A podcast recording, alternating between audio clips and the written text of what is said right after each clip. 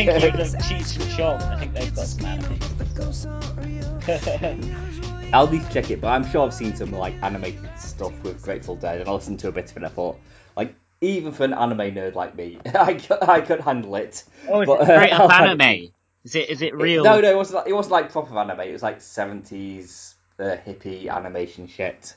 Man, I know it's not anime, although it is uh, Japanese, but that's so crazy that Eric Clapton has that album with the cover. Oh yeah, the, by... Evangelion one. yeah, exactly, the Neon Genesis Evangelion person. I was just listening to the 2009 U2 album, No Line on the Horizon. Yeah, you say that like I'm gonna know what it is. Well, I just said what it is. It's a U2 album Oh. that was released in the year Oh, so you, 2009. you too? Did you say? I thought you said YouTube. YouTube? no. I ju- oh, you, as in I'm just listening to some shit on YouTube. Yeah. No, no, no. I'm listening to the rock band U2, the Irish rock band formed in uh like what 1976 or something. No, I love a bit of U2. Me. Did you see that Gerry Adams recently shot down Bono? Not literally. Uh, he- he shot down Bono's claims in his new memoir that he's been that he was like on an IRA hit list, and Gerry Adams, Jer- Gerry Adams in his weekly. Oh, I did see that. Yeah, it's like don't, Jerry, you you're not, you technically weren't in the IRA. Remember that? Yeah, yeah, yeah. Uh, wait, testing, testing. Can you hear me all right? Yeah, yeah. Gerry Adams was like, "This is news to me." it's just like I thought you weren't in the leadership of the IRA, my man. I yeah, I, yeah. I, be- I believed him. I trust Gerry Adams. Maybe it was after like it was all declassified. Like Martin McGuinness got drunk one night. It's like, hey Gerry, you want to see the lists? You want to see the people we're gonna kill? It's Bono number one, Bono number one, two, and three. The Edge number two, uh, Larry Clayton Jr. number three, uh, and, and, and no, sorry, Adam Clayton number three, and Larry Mullen Jr. number four. yeah, it's just like showing him the private photos of him and Jeremy Corbyn planning it. Hi, Geraint. Would Yo, I- I- how's it going, my man? I was just listing the members of U2 because we, we were talking about IRA hit lists. It's it's a good hit list, and you've got to hand it to him. well, apparent according to somebody, well, I say, I, I guess, of course, why would Gerry Adams have any insider knowledge of goings on in the Irish Republican Army? I say, but according to Gerry Adams, anyway, not true. They weren't even on the hit list. Well, I don't Someone know. told him. Bono wasn't. Bono wasn't anyway. Maybe, maybe, maybe Larry Mullen Jr. was. The other, he hates the other three, but thinks Bono's quite cool. yeah. No, he did. He had some pretty scathing comments in the piece for Bono's approach to the troubles. Uh, Oh, did I ever tell you? Uh, bleep this bit out, but Milk was uh, going through her Milk private belongings, and it turns out he was a member of the IRA in the 60s and 70s. Oh, cool. Well, what? We all support the IRA here. Oh yeah, yeah, but like he was like literally a member. like he was like, he had like like letters from uh, IRA people and stuff in there. But that's what Good Friday Agreement was all about. It was just saying it was cool if you were in the IRA. Yeah, it was always Celebrate cool to be it. in the IRA. it's never not been cool to be in the IRA. But for one brief shining moment, the centrists were allowed to admit it. Yeah, but legally, legally, it's now cool to be in the IRA. But, well, but I mean, we shouldn't, you know, if you if you're in it now, you might want to keep that quiet. Yeah, if, you, if you're in like the real IRA or what's it? Yeah, the real IRA, the provisional IRA. Yeah, So yeah. It's like when the uh, New World Order split up into Wolfpac and Hollywood. We spent years around the negotiating table and have come to the conclusion that this is square brackets legal. oh man, yeah. If Elon Musk like does unban all the Twitter accounts, like I'm gonna get Mr. Richard Miller back, and he's just like gonna be going harder by capes. You Yeah, got to do be a back. so You got to do a back from the dead sort of arc with him. You know, he's been on an odyssey. Uh, he's been to the very depths and back because of what. Uh, uh, b- b- because of what Michael Crick put him through. yeah, my, yeah, he's just gonna be like tweeting pictures of bullets to Michael Crick and Michael Gapes. so wait, wait, so so hang, hang, hang on a second. Uh, so it, Elon Musk is he just going to bring all banned accounts back in just What- one fell swoop? No. Or is What- he going to let you apply? I, I don't think you can do that What, what got you like said 80. specifically is that no one would get like a lifetime ban anymore. okay. So yeah, that's good. I presumably agree with that. the sort of really bad shit that gets people permabanned sometimes now would get people like a couple of years ban. And some of the, the really petty shit that you guys keep getting banned for would be like, yeah, you're banned from Twitter for a month or something, you know? Yeah, I'm I'm against the death penalty, uh, and the only form of life I recognise is uh, the life that takes place on Twitter. So I think that this is a brave humanitarian gesture from our new Musk overlord. Yeah, like Yeah. Elon Musk, he's just gonna get bored in a couple of months and like just hand it off, like he does with all of his shit. Oh yeah, yeah. You might be chaos for a couple of months, but then it'll just sort of go back to something close to normal, just based on whoever he's hired to as close to normal that Twitter has. Yeah, yeah. I want, if he's got any sense, like the obvious thing to do is just go to Trump and say that you can come back if you do mostly posting rather than like trying to incite riots. Just like you but know, that is his posting. if- start start beef with like the Coca Cola Corporation, right? Brilliant. That's the good shit. That's what everyone wants, right? And you know, we'll let you like really vaguely hint at civil disobedience, but you, you can't be like storm the Capitol, lads. You know, none of that. Is that what Trump got banned for again? Aye, that's what he got. Yeah, it was, wasn't it? Because he was basically doing like sort of four out of five, nudge, nudge, wink, wink. I support this sort of stuff, wouldn't he? Uh, he did While- way while that was going on. that. He posted. Oh, yeah, way yeah. Uh, sorry, yeah, not did. Again, the only form of life I recognise is the life that takes place on Twitter. He he posted way worse shit than that. Yeah, but it didn't get permaban for it, so it's No. fine. Exactly. Well, Yeah, like Tom's like the uh, Polanski of Twitter, where his stuff is really good, but he's a terrible human being and should, probably shouldn't be allowed to do it. it's true of like half the people we cover on this podcast, really. Isn't it? yeah. Uh, speaking of terrible human beings, some sad news today, fellas. Uh, Johnny Polio is no longer. With... Oh wait, no, he was killed by the parents of his victims years back. Uh, no, Jerry Lee Lewis is no longer with us. It's a shame. It's a shame. Uh, It's a shame. Like he, he was really good. Like he's like my third favorite paedophile rock star after Gary after Gary Glitter and Bob Dylan. oh, you bastard! You fucking bastard! Why, thank you. Don't know if you, many of you know, but Jerry Lee is gone. And we're going to play this song, one of his. Jerry will live forever. We all know that.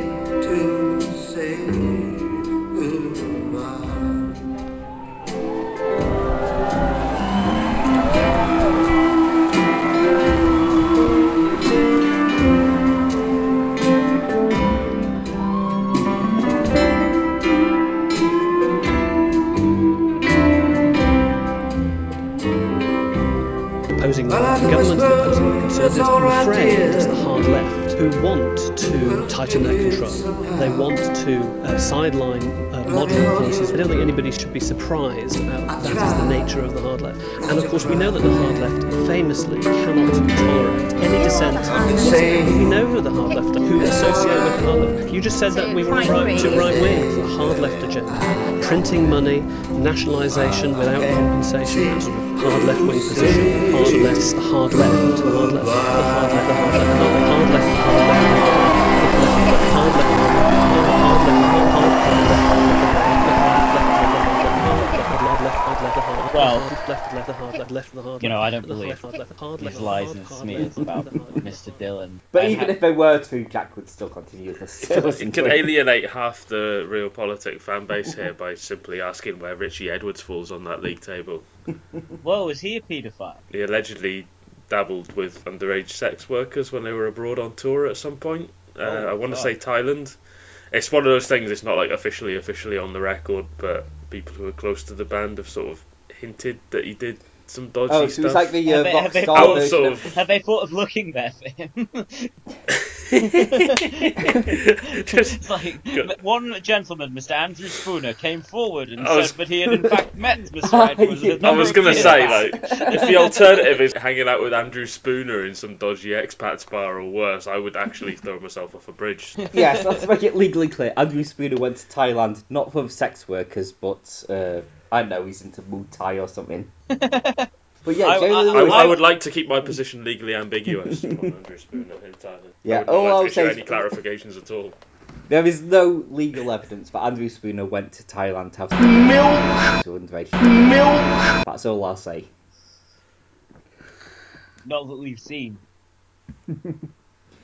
But yeah, Jerry Lee Lewis. That was that was like uh, the impetus for Johnny Polio, which was Yeah. for a long time just a joke between me and Jack in the WhatsApps.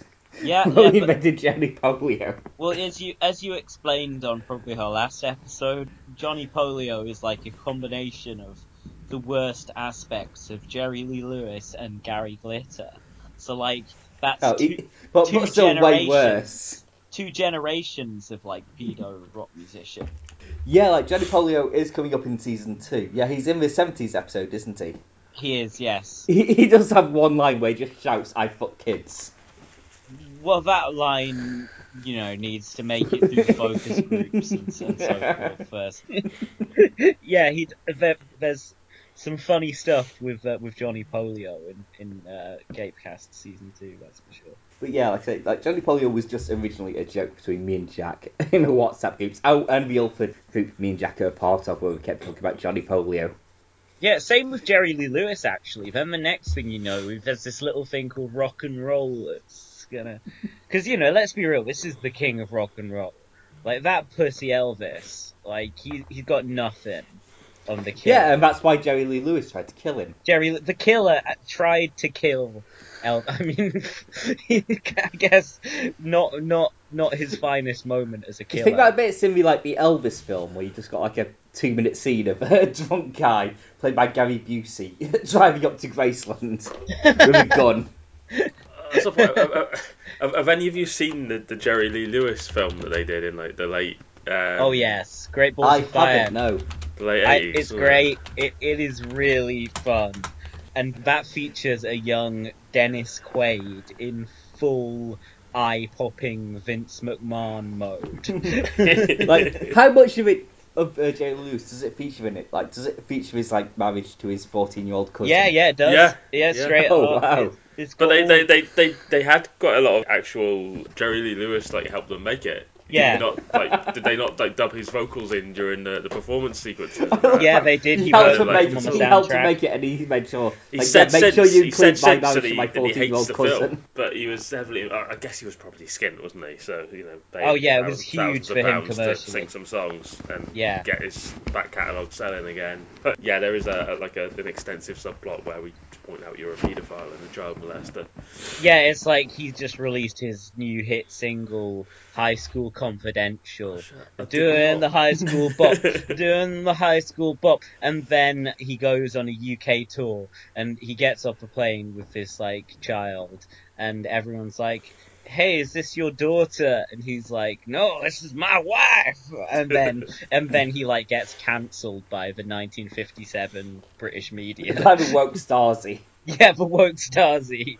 You can't say or marry anything these days. Well, thankfully for Jerry Lee, he was able to reinvent himself as a successful country star in subsequent decades because I guess, like, they were all fucking each other's cousins or whatever and being pedos. Sorry, I actually like country music. I'm just being a fucking dick. Jesus, this film was a massive flop. Like, Oh, really? made made a loss. Yeah, like cost sort of 16, 17 million ish dollars, and only made less than fourteen back. Shit. Oh, I like the fact like Jerry Lewis was a consultant on the film, and he's probably like, no, keeping all the stuff about me and my 14 year old cousin wife. like, we're going to gloss over that. No, no, keep it all in. The soundtrack, I bet the soundtrack sold. Maybe. He re recorded his music. Well, he doesn't say anything about how it sold uh, on here. But yeah, wow. I assumed that this film was massively popular because um, Because Uh, Jack everyone- watches it all the time. Because- Because you only watch like weird rock biopics Yeah, this is twenty like four a- seven. a gigantic film in my world with a star-studded cast including Mojo Nixon as James Van Eaton, Peter Cook as British reporter, and Jerry Lewis credited as the killer, killer himself on vocals and piano in the musical segments. Fuck's sake. Yeah, wasn't there Mojo Nixon in the Super Mario Brothers film as well? Oh, maybe I know him because he did some records of Jello Biafra, Yeah, Uh, I'm sure like he played Jelly a toad. Biffa, as Mike Gapes calls him. I'm sure he played a toad in the um, He did. Mario He Brothers did. film. Jesus Christ. I, I, it's been so long since I've seen that film. I can't even remember what Toad looked like in, the- in Man- the film. Man, Alec Baldwin is in this film, is in Great Balls of Fire, so you have actually got a real killer in oh yeah, you got a killer in killer. yeah. Foreshadowing. But can you like blame Alec Baldwin? Like if I, if you know, I, I was on a film set and was a live gun, I was like, yeah, I want to test this out. yeah, I, I, I don't know the specifics of that. Like I'm Into sure like Clint Eastwood killed a shitload of extras in like in the Italian spaghetti westerns. It's covered just- up by They're the just bringing one at the end of the day if it was a long day on set, just to like, get it out of his system. Yeah, it's like so angry at seeing non-white people in Italy. You know, bringing you- a gun. You know, Clint Eastwood is actually not really um, into guns. He's not a big gun guy. He, he's he's actually a very sensitive artist. Oh, is he like more into cars? Like he's got that Probably. film where he's really into his car and also racism. Tell the Gran Torino. I've never seen that. I just know. Man, such a fucking travesty when Jamie Cullum takes over the lead vocals from Clint on that tune. One of the greatest crimes of the 21st century. In- incidentally, have, have you seen Ringo Starr's tribute to Jerry Lee Lewis on the timeline? yes, wishing his family well. Yeah. God bless Jerry Lee Lewis. Peace and love to all his family, Ringo. And he's included a picture, a photo with a tweet of Ringo Starr, just in case you didn't know who he was actually saying it. yeah, that's great. I, I mean, yeah, I can imagine there are possibly members of Jerry Lee's family who won't be, uh, won't be too sad to see the back of him. I don't know if he yeah, had some any. some of them are dead. I don't know if he had any kids with that wife that he murdered, or the other one before her who died in quite suspicious circumstances. Yeah, he's very much like the Norman Mailer of music, where yeah, he killed his wife, but also very talented. Did Norman Mailer kill his wife, or are you thinking of William S. Burroughs? Oh, it might be William S. Burroughs. Oh no, uh, Norman Mailer like tried to kill his wife. William S. Burroughs Okay. did kill his wife. okay, We're getting uh, esoteric with the libel this week. It's good. You We're not, to- this is not this Can't is not libel the right. can't no, lie. you, you, you've clarified. You've clarified now. It's definitely it's on the record. William S. Burroughs shot Yeah. his wife dead in a drunken game with William Tell, and I don't know about the Mailer thing. The Mailer thing was like he stabbed his wife at a party, Fuck it! Oh yeah, I, I see that. and then now. refused to let people call an ambulance. What the fuck? That's insane. Yeah, like they partied hard in those days. He had you know, stabbed her to relieve her of cancer, and he was committed because of that for 17 days. yeah, it's like you'd be at a party, you'd have Norman Mailer, William Burroughs, Jerry Lewis, all just killing their wives. Well, Jerry Lewis was- didn't almost. Obviously, I misheard FFF there. The incident, the stabbing, I mean, has been a focal point for feminist critics of Mailer. Yeah, yeah no shit. No shit. I bet it fucking has. You stab one woman and they never shut up about it. it's like a much, a much, much more minor point. Where like, so I, I read somewhere, or someone said to me, like, you know how Bruce Springsteen says "little girl" all the time in his songs. Yeah, that has been a a point of critique among uh, feminists, Femi- feminist critiques of Springsteen, and you just think. Yeah, yeah, you, can- you, you know, it's like, of course, yeah, you can see why. Yeah, well, it's that thing you said to me earlier about, was it Paddy Smith? What? ab- Oh, Patti Smith. Yes, because um, Yeah. So I have my copy of her album Easter here, which includes uh, it's a CD copy. Thus, nobody can change the track listing retroactively. Thus, it includes the song "Rock and Roll Blank," which features a certain blank word a considerable number of times. Yeah, Blackwood uh, refers to mostly African Americans, am I right? Yeah, it does, although Patti Smith tries to make the point that it refers to her as an outsider artist, Jesus Christ, grandma, and various other countercultural and subversive figures. Um, yeah, this song has been taken off streaming services now, basically. Some people on the timeline had noticed this a while back, which is why I got out my Patti Smith I was going to take a picture and be like, nah, I, I, I posted the joke of just like the woke stars you can't cancel by compact disc. I was just like, if I actually go through the effort of taking the picture, then it would just be like too too bait, too much like effort to put into a point that I don't actually agree with. um, so in I think the Stereogum article reporting that this had been taken off streaming services, there was this quote from her, which I should clarify that this quote was from like 1978 when the song came out, not from the more circumspect Patti Smith of today. As, as Rolling Stone points out, the song was controversial from the time of its release. In 1978, Smith attempted to justify her use of the word in a Rolling Stone interview. Suffering don't make you an N-word. I mean, I grew up poor too. Dot dot dot. You think black people are better than white people or something? I was raised with black people. It's like I can walk down the street and say to a kid, "Hey, N-word." I, Oh, no. I don't have any Oh, s- kind of super respect or fear of that kind of. like, you I mean, ima- you'd ima- imagine not if you're walking around doing that. Yeah, like you imagine like being a ten year old black kid and Paddy Smith walks by you and just calls you the N word. Fucking It's crazy. I'm like, I guess countercultural figures were doing that in the 70s, like white countercultural figures, wrongly, obviously, especially in retrospect, it's clear. There were obviously people at the time who thought they shouldn't be doing that, but yeah, there was the John Lennon song, Woman is the N word of the Of the world. world. They should have There uh, was, had. I think, there was like when there were some early attempts to reclaim the word and so on. There were some really just ill-advised, like broadly liberal or left white people who thought, yeah, reclaiming the word, great, let's help them. You know? Some, some, Yeah, I imagine it's like a great deleted scene in the Dewey Cox story where he uses that word a lot.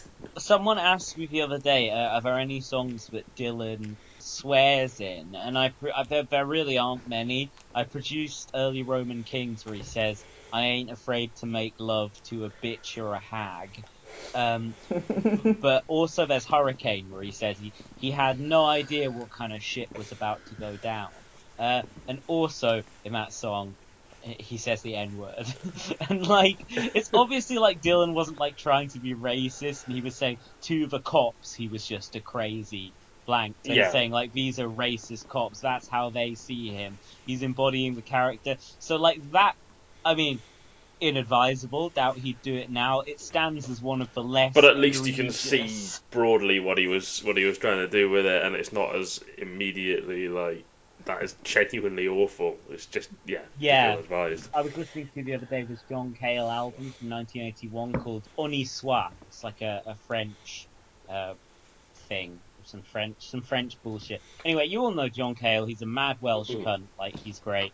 Anyway, he was doing lots of cocaine and really obsessed with like international parapolitics at this point. So he was writing lots of songs about like mercenaries and like militias and coups and all that kind of stuff. And there's this one song where he's singing about, I don't know, some kind of escapades in the developing world where like some kind of espionage shit is going on. And he just keeps singing the N word. And I was like, it just like sticks out to you and you're like, what? And then you realize like that one of the characters in the song is just called the N word. Like, fucking man. Wow.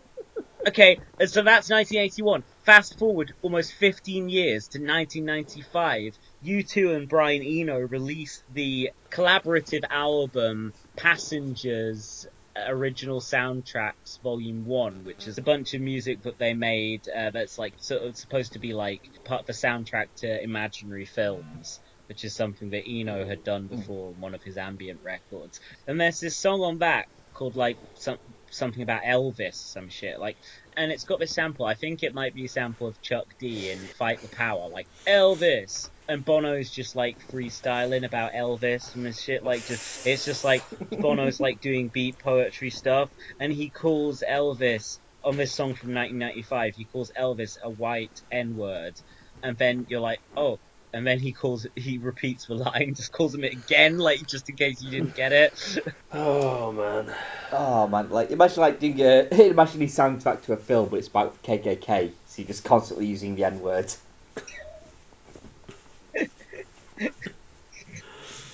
That- that's, my, you- that's my excuse for the the albums I've Yeah. recorded at home Yeah, over the last ten yeah, years. these are very serious. uh, Why? Why would the music to a film about racists need to include racist? Couldn't it just be instrumental? Yeah, no, sorry, we had no choice but to get Skrewdriver in. No one Yeah, else was last- qualified. yeah, for the last ten years in my flat, I've been recording imaginary soundtracks to the uh, sequels of American History X. American History XI. Uh, I need to quickly go for a piss. Back in a sec, mates. That's cool. Um, Just drops that on us and runs. Typical. yeah, yeah, yeah. Just, just splits. The did it? He did it quick and split. There's there's this John Cale song called Guts where where he starts it in the like most classic opening line. He's like, "The bugger in the short sleeves fucked my wife." he, he just says it like he's like, "Did it quick and split," and he like says it in like it's just the softest way in his his Welsh Welsh accent, like, and it refers to a real incident. I like that you're making the effort that your John Cale accent is at least slightly different than your Owen Smith one. That's that's that's, that's personal growth. The, well done. The the like basis for my Owen Smith and Neil Kinnock voices are listening to John Cale and singing a couple of his songs. Like, if I'm like seriously doing a cover, I'm like, I actually want people to listen to this. I actually try and do my own thing a bit. But if I'm just Mhm. playing for myself, often I will just straight up impersonate the you artist. end up sounding like the uh, yeah. And, and and so when I'm playing Paris 1919 to myself, I'm like, she makes me so unsure of myself. Or like having tea with Graham Greene in a coloured costume of your choice. John Cale is like the just like sickest Welsh guy. Like he's just like just like the king of Wales, you know. Yeah, it's just like him and all the old Welsh socialists that people talk about, and I don't know any of them. Gwyn Alf Williams, he's the main one. What about um Dai Smith? He was pretty good. Owen Smith's dad. That's how Owen Smith advanced in the Labour Party. Like half of the 900 men he beat off were, were, were socialists, and that made him high on the league tables for fighting the left. oh yeah, we still need to get a pro podcast uh, on at some point for the wrestling. Yes, we So- do. We do. Yeah, I was like trying to work out with the Grindton per podcast. Like we do a game where like we um, read out characters from a wrestling, and Jack has to guess which are the real ones and which are the fake ones. Yeah. But all the real ones were like so offensive and so racist. I like it wasn't sure like if I could actually match that. We can do it with names, and we can also do one where we give a real wrestler's name and then read out like two or three different gimmicks for them, and they have to guess which is the real one, the real gimmick or plotline. Yeah, because there was a wrestler in the nineties. Uh, his name was just called the Rapist, and you can guess what his gimmick was. What was his gimmick? That- that he... Oh, he was a nice guy. There was also unrelated, a different wrestler who just wrestled under his real name, but his real name was Ken Raper. there was, yeah. Like,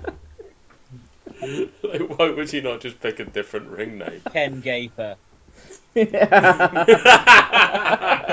That's a tag team that anyone would pay to see. Ken Raper and Ken Raper Gaper. and Gaper. That, that probably describes about half of the WWF 1990s mid card. Yeah, Jack, there was, a, there was a wrestler in the 90s called the HIV Kid. And his, uh, and his gimmick was he'd like run to the ring and cut himself and everyone else would run away. Oh my god. That's that's kind of That's what I was gross. out. That's why I was having like so much trouble like thinking, okay, what can I think of that is this level of offensive? Yeah, I, I'm like, already? sure you didn't come up with that one. Ah, but yeah, Pro Podcast, he knows he's wrestling. and like, yeah, I'm just such a bad influence on him. You, you've really thrown him into that one. That's he's gonna have to actually we listen to we this edit all it. this bit. Fucking hell. Never, never think about how saying the offensive things creates labour for me. the real victim of all of your horrendous statements is ultimately Jack. Yeah, I, being me is a protected characteristic. Unless you're the Twitter algorithm, hmm. Yeah, no, in which case the opposite is true. no, that that does not protect me. I'm under threat. Yeah, yeah. If they identify it's you, ban on site. Although they're not trying very hard to identify whether they count as you or not at the moment. are? No, they haven't got me yet, which is strange. Just smashing these two accounts, running them into the ground. Well, maybe you'll be safe under Elon. Yeah, I'm glad. Like I've finally been able to seek some political asylum in Twitter terms under it. Because there's definitely no circumstances in which he implements a mass ban of left-wing activists. Oh, well, I'm well, we just got to we just got to not be mean about it. Yeah, we're fucked. Oh, it's like so hard not to be mean about him. He looks like a fucking penguin for Batman. My my mum was like, he he is a genius, look. And I was like, he's a fucking idiot. And my mum was like, yep, I know he's he's not a nice guy, but he is a, a genius. And I'm like, you see? No, No, like, he, he it- didn't. He didn't start like any of his businesses. He, he sort of paid his way onto the board once they Ah. started. So Hmm. his whole myth of like, ah, you might not like him, but he knows business, he knows tech. No, He every has- time he he like, has money tweets, to start every with, time he and- tweet, tries, says, tries to speak about tech, he's just like a I think my fucking mum's child. just misinformed. So he had he, like he, he, he said- something in all his statements about taking over Twitter, like, oh yeah, I brought along some of Tesla's engineers to have a look at the code in Twitter, and everyone I know on the timeline who is a coder was like freaking out about it. Like, imagine if your boss just like dragged you to a completely different business and like, hmm. can you have a look at this complicated code for an hour? You'd just say, yeah, it looks Well, okay. he's a You know? genius, so he's just thinking that everyone else must be on his genius level. It's one of the curses of genius that we have to live with. Yeah, like he says, like he works 18 hours a day, and then just like constantly tweets about Reddit and how bad he is at video games. I think he counts work as like he's got a laptop at the back of his room that's got a Slack running in the workplace or something. People can theoretically get him if anything really important comes up that needs his approval. He's not. Can you get working. rid of that fucking. Most people don't tweet like this bullshit. Like, sanctimonious crap. Get that the fuck out of my way. If he stops banning people for just calling people a cunt, then actually, then that you should leave that in because it's like, yeah, that's a good tweet. Yeah, I mean, like most people tweets, don't you'll- tweet like this, but you're pushing through it. You're finding new levels of posting here. Yeah, I mean, you know you've you're doing a good tweet when you get that warning Yeah. If people don't tweet like this, you're like, yeah, this is a good tweet. For me, it started doing it with like really stupid ones where I'm just shooting the shit with people in their replies and, and using the word crap or something like that or idiot, and then it completely ignores when I'm just like shut up cunt to people. Oh yeah, you see like people like uh, John Harris are now stopping their uh, racist expeditions, and I go and think, oh, this is so terrible. How did this happen? Well, I've said before, like John Harris. You know, I hope the pay rise for abandoning classic rock to write about politics worth it. You fucking traitor. Bastard. No, I'd like this if Guardian was just like full of Adrian Chiles and it's like just people with the mind of a child. I mean, it kind of is. It's just most of them like Yeah. really angry children. Yeah, Bad yeah. vibes. Like you can't tell me that Stuart Heritage is a grown man with a I think he is a man who human was grown in a sort of like Guardian columnist lab. Like, okay, we need somebody who combines the acerbic sideways glance of Charlie Brooker with the searing televisual critique of Grace Dent. it's when I noticed they specifically had a policy of like not putting his name on the links to his articles on the front page of the website. So if you ever see anything on there on the Guardian website remotely related to pop culture, TV in particular, but pop culture, music, film, anything, and you think, oh, I'm bored, that looks sort of interesting, might click that. Don't. That's the heritage trap. It's, it's always him. It's always him. All the others, it's like, you know, fucking Hadley Freeman writes about films of Woody Allen. or Hadley Freeman writes about something else Hadley and shoehorns Freeman. Woody Allen in. Or, you know, this film specifically is Peter Bradshaw's review. Click here to see it. And then the, the Stuart Heritage ones will just be like, what do you think about this? Click here to find out. I out. would just like to Oh, it's fucking him clarify that at the Keep Britain British meeting, when I said my heritage is superior to all others and the most important thing to you, I was referring to my darling Stuart Heritage of the Guardian. In a just world, my tweet about Stuart Heritage being the main requirement that they check for on CVs to work at the Guardian would be just as canonical as the uh, the Dorian Lynskey one. But no, the, the peasants just don't appreciate me in my lifetime. Yeah, the Lynskey one is good though because that that bald cunt. I I Just every so often, I just look at my phone and that'll have like five new likes. And I'm like, what's that cunt said today? Fucking hell! yeah It's like No, an early that- warning system. It's like a, it's a built-in content warning. Like just bald opinion. yeah. he wrote that article for UnHerd where he was like, why isn't Bob Dylan like James Corden sucking up to people and being a fucking kiss ass? Like, fuck off. Bob Dylan doesn't owe you shit and he doesn't want to be your friend because you're a boring fucking bald cunt. oh, Jack, listened to the uh, episode you did recently with yeah, yeah, about uh, the boys in Yellowstone. I sort of uh, trailed off. I Oh, trailed yeah. off around when you started talking about Yellowstone, but I enjoyed a bit about the boys. Oh man, the Yellowstone, the Yellowstone stuff. No, I mean I love that show, but I kind of fucked up talking about it. I didn't really. I was pretty high, and like a lot of my talking points kind of like went out the window. But I mean, it's kind of like it's like the Great American Novel or something. Yellowstone. Well, because it's like um, yeah, it's like Steinbeck of politics. It's like It's- sorry, it's like, Seinfeld uh, about ranches in Montana. Seinfeld, uh, Gentile version. no, it's not. It's obviously nothing That's like, like every Seinfeld. other American sitcom. yeah, okay, yeah, fair. Very progressive there, Grind. Saying Jews don't own the media. I mean, that that's you. You've managed to find out like a more offensive question than the "When did you stop beating your wife?" like, question. Either I'm Oh, yeah. downplaying the Jewish influence on American comedy, or or I'm or I'm just a massive anti-Semite who thinks they run everything. yeah, we didn't do ask uh, Jack when he stopped listening to Kanye or Ye, as he's now called. yeah. Yeah, he, he's back on Twitter by Uh, the way already. Oh, nice! I can't wait to hear his new Let theories. me. I wanted to talk about Kanye with you guys. Like, what he said This tweet violates between. Oh no, no, he hasn't tweeted he, anything. no, he's, since, he's uh, unbanned, but I don't think he's. DEFCON He, he might not even know. Oh, DEFCON 3 was so funny because like, he didn't know if it was like DEFCON 5 or DEFCON 1 were the main But, ones. but calling it DEFCON, that's like that. That's drill level. And Yeah, he's, he's wasted it on just like hatred. Who you think created cancel culture? Oh, the Jews, obviously. That was what he posted. Yeah, that's what he posted immediately after the DEFCON 3 tweet.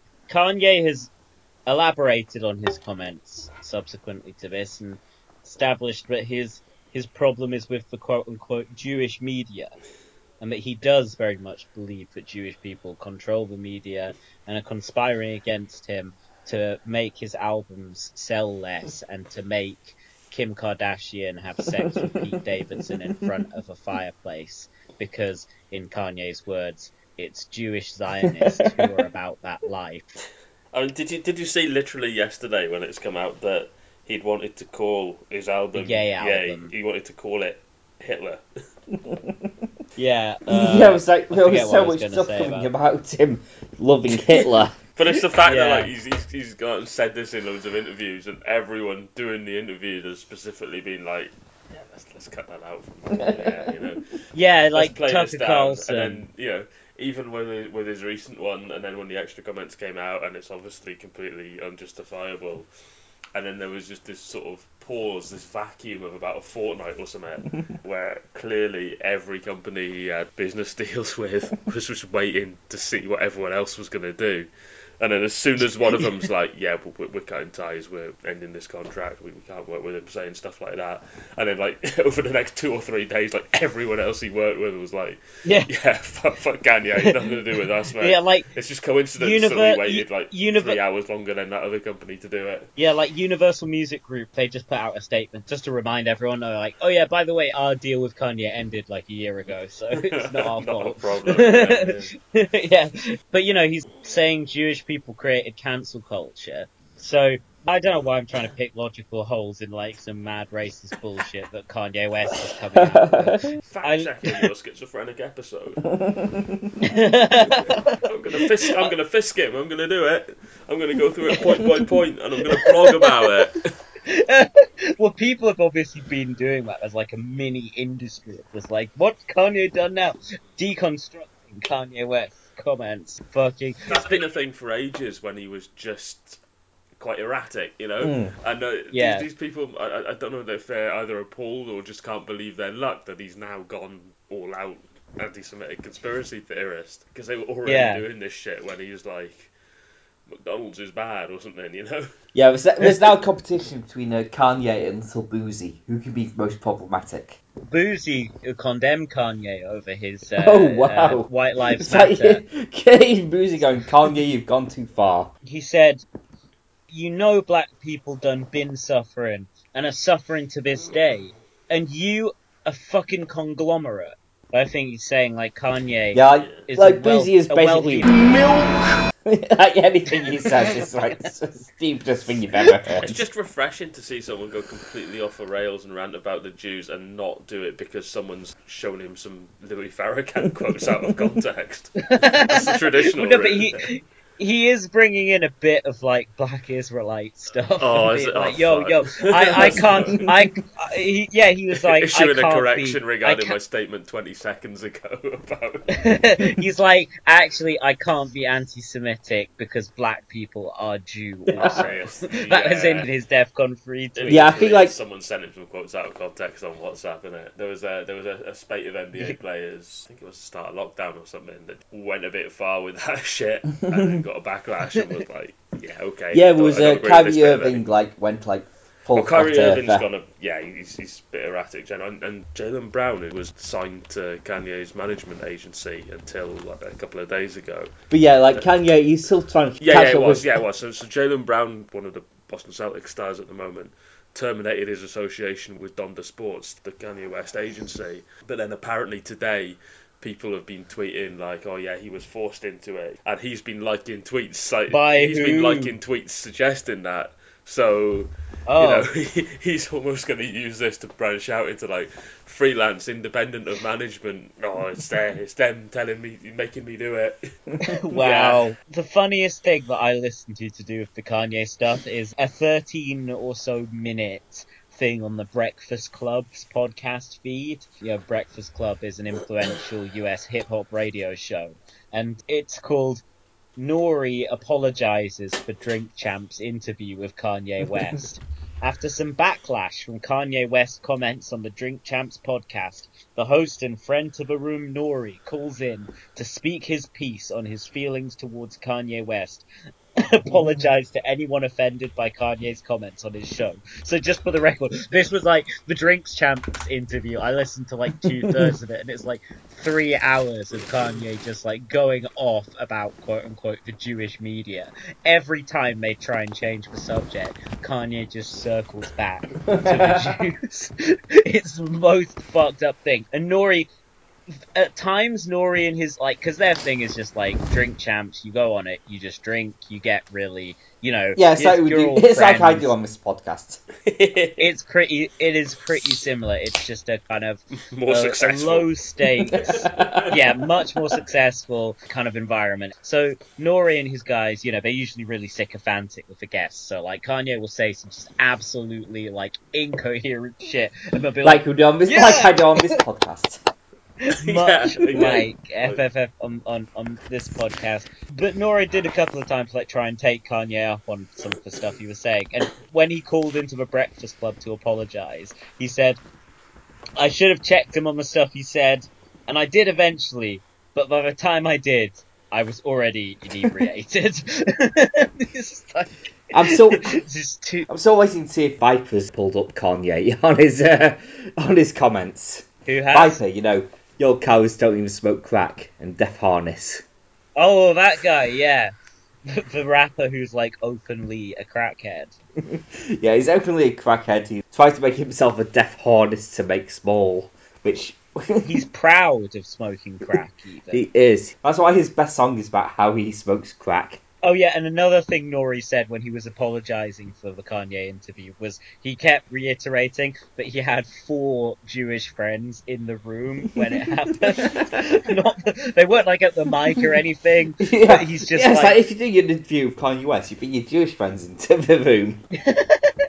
just just line them up for him. yeah, could have like, at least three in my make- presence at all times. he, he doesn't make it clear what bearing these Jewish guys, these four Jewish guys being in the room, has on his interview, the way he handled the interview, but he just really wants you to know that they were there. the interview itself was just the most whacked thing, like, honestly. I'm just trying to find, like, oh yeah, he loves Irving Azoff.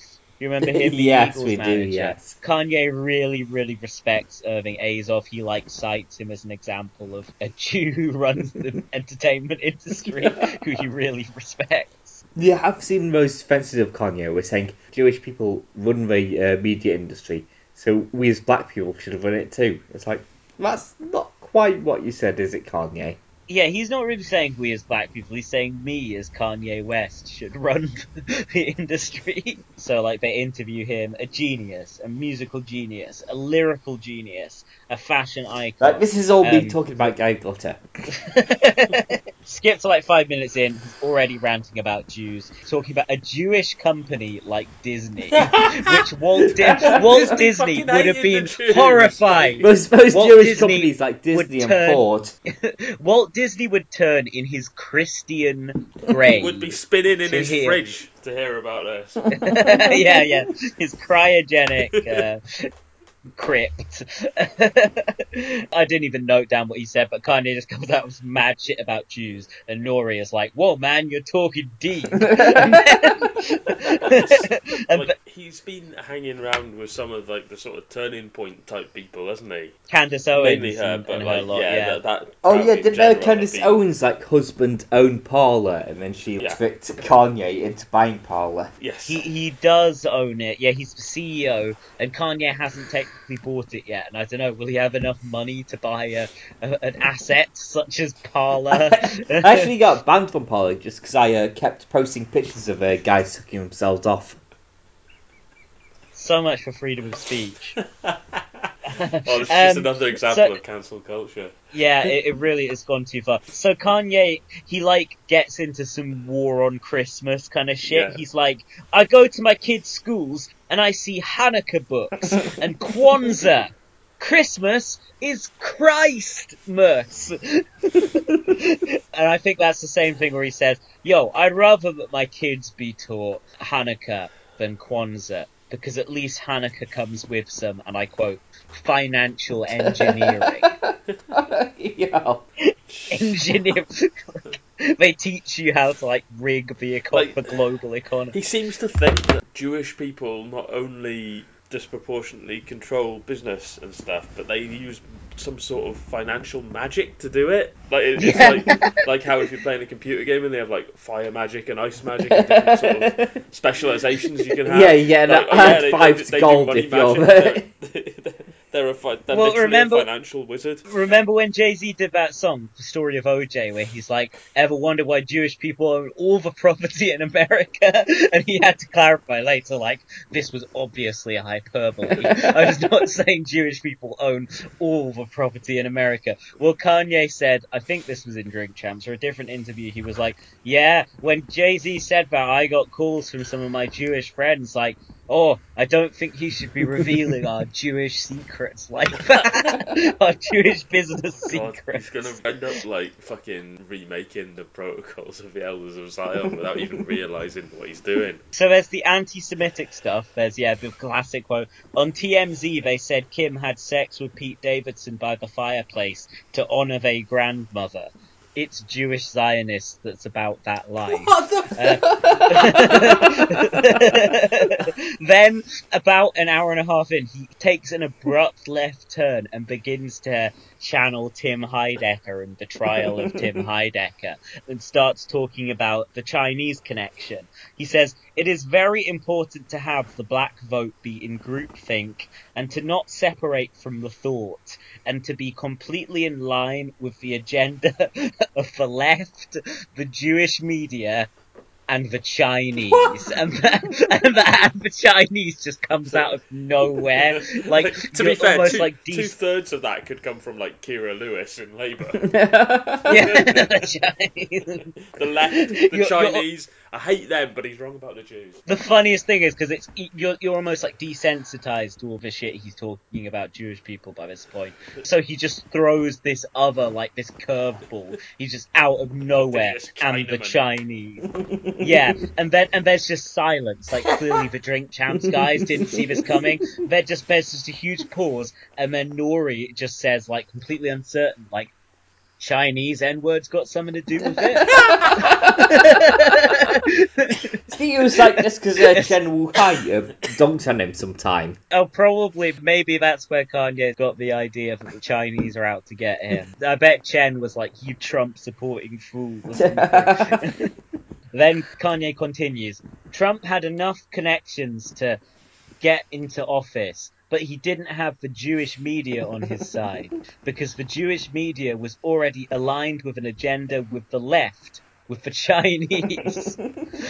And then he says his last album didn't do as well as it would have done otherwise because it got cancelled by the Jewish media. Uh, for what it's worth, the album sold really, really well. Yeah. And then he says, "What I'm doing is me tooing the Jewish culture." What? This is really an episode which should have find Yair on. So he can, uh, so he, yeah. Oh, I'll talk to Yair about so this, you know sure. he disproved all these comments. I, I think I think I mean, I don't think this stuff needs to be- become a sensitivity reader for the rest of us.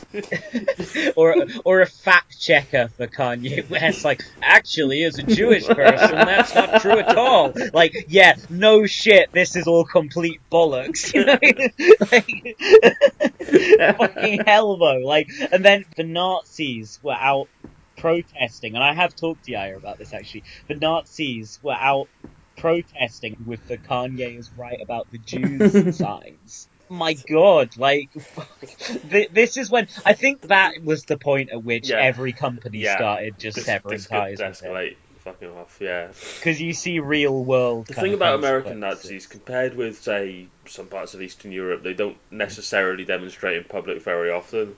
but when they do, they're particularly crashingly unsubtle, even for Nazis. yeah, these guys, yeah. I'm sure all long-term Kanye fans own all his records, were there from College Dropout, love hip-hop music, love black people. I mean, he knows that. That's the thing. He knows that a lot of these right wing fucks he's courting don't give a fuck about Yeah, him. he like, would have been the example of like what was wrong with pop culture like five years ago to them, just because he was one of the most successful black artists. You know, they Yeah, don't, they don't like that their says kids are listening to, to people like him rather than good old fashioned rock and roll or whatever. have. Exactly. He even says at one point in the Drink Champs interview, "Where would these people be for me if I never put on the hat?" You know, and it's like, yeah, he's clearly got enough going on in his head still to fucking recognize that, but then he keeps appealing to these fucking people. He also does some like old man, like Tipper Gore kind of shit. Like he's like, rap music is all just swearing and violence these days. Like, shut up, shut up. Like you made Jesus, motherfucker. You made Jesus like less than a decade ago. I mean, there's stuff on the life of Pablo. That's more recent. That's just as fucked up as Jesus. The year before he went Christian, he was making songs that had lyrics like, I'm a sick fuck, I like my dick sucked. Like, this is, it's such hypocritical shit.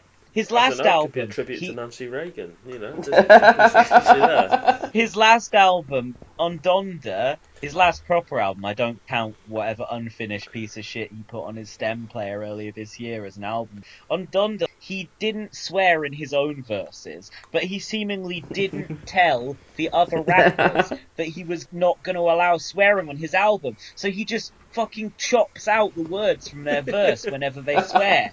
It's fucking awful to listen to. Why not just give them a heads up? Can you rephrase that without the F word or the N word? why, why just butcher their fucking verses, sabotaging his own album? Oh yeah, imagine someone cutting out someone's recording just because they said something was a bit insensitive. What a dickhead. Yeah, okay, you're, you're not within a, a, a meter. It doesn't disrupt the musical flow to chop a bit out of what you say. No, I think I said it's an um, iambic pentameter. You're ruining it, Jack. it's pure, the, the, the, the, con- it's pure the constant threat of something horrendously offensive any second from Dan is almost sort of controlling the tempo of the podcast. You know, adding a sort of low level of tension to all of our contributions that, that keeps it more engaging. OMG. It seems that we still have, I still have 40 mutuals with Mr. Kanye West. I, I think we might still follow him on the RP account. 40, I mean, 40 of my mutuals follow him. It's just all your old accounts that show up all your all your old accounts and the podcast accounts. Oh, well, I must have unfollowed Kanye West, and people say that the left have an anti-Semitism problem. Come oh, on. Okay. Clearly I took decisive action, Yes. but then so did Jeremy Corbyn. Look where that got him. Oh yeah, see uh, David Corbyn like it. He's like an official uh, vote counter or vote recorder in Brazil recently with Chomsky and the Yeah, other person. Uh, Zarah Sultana Zarah was out there as Sultana. well. Yeah. The Legends Only Club. I remember when I think when he first got in as leader, that was one of the things that the agrocentrists were trying to get him at. Like, oh, he went to Venezuela as an election observer, but the election was so obviously corrupt that it shows what a person he is. That he went out there and investigated it and didn't find anything. Like, you Mm. don't know what any of the words you just said mean, but you read in the Telegraph that Venezuela was corrupt.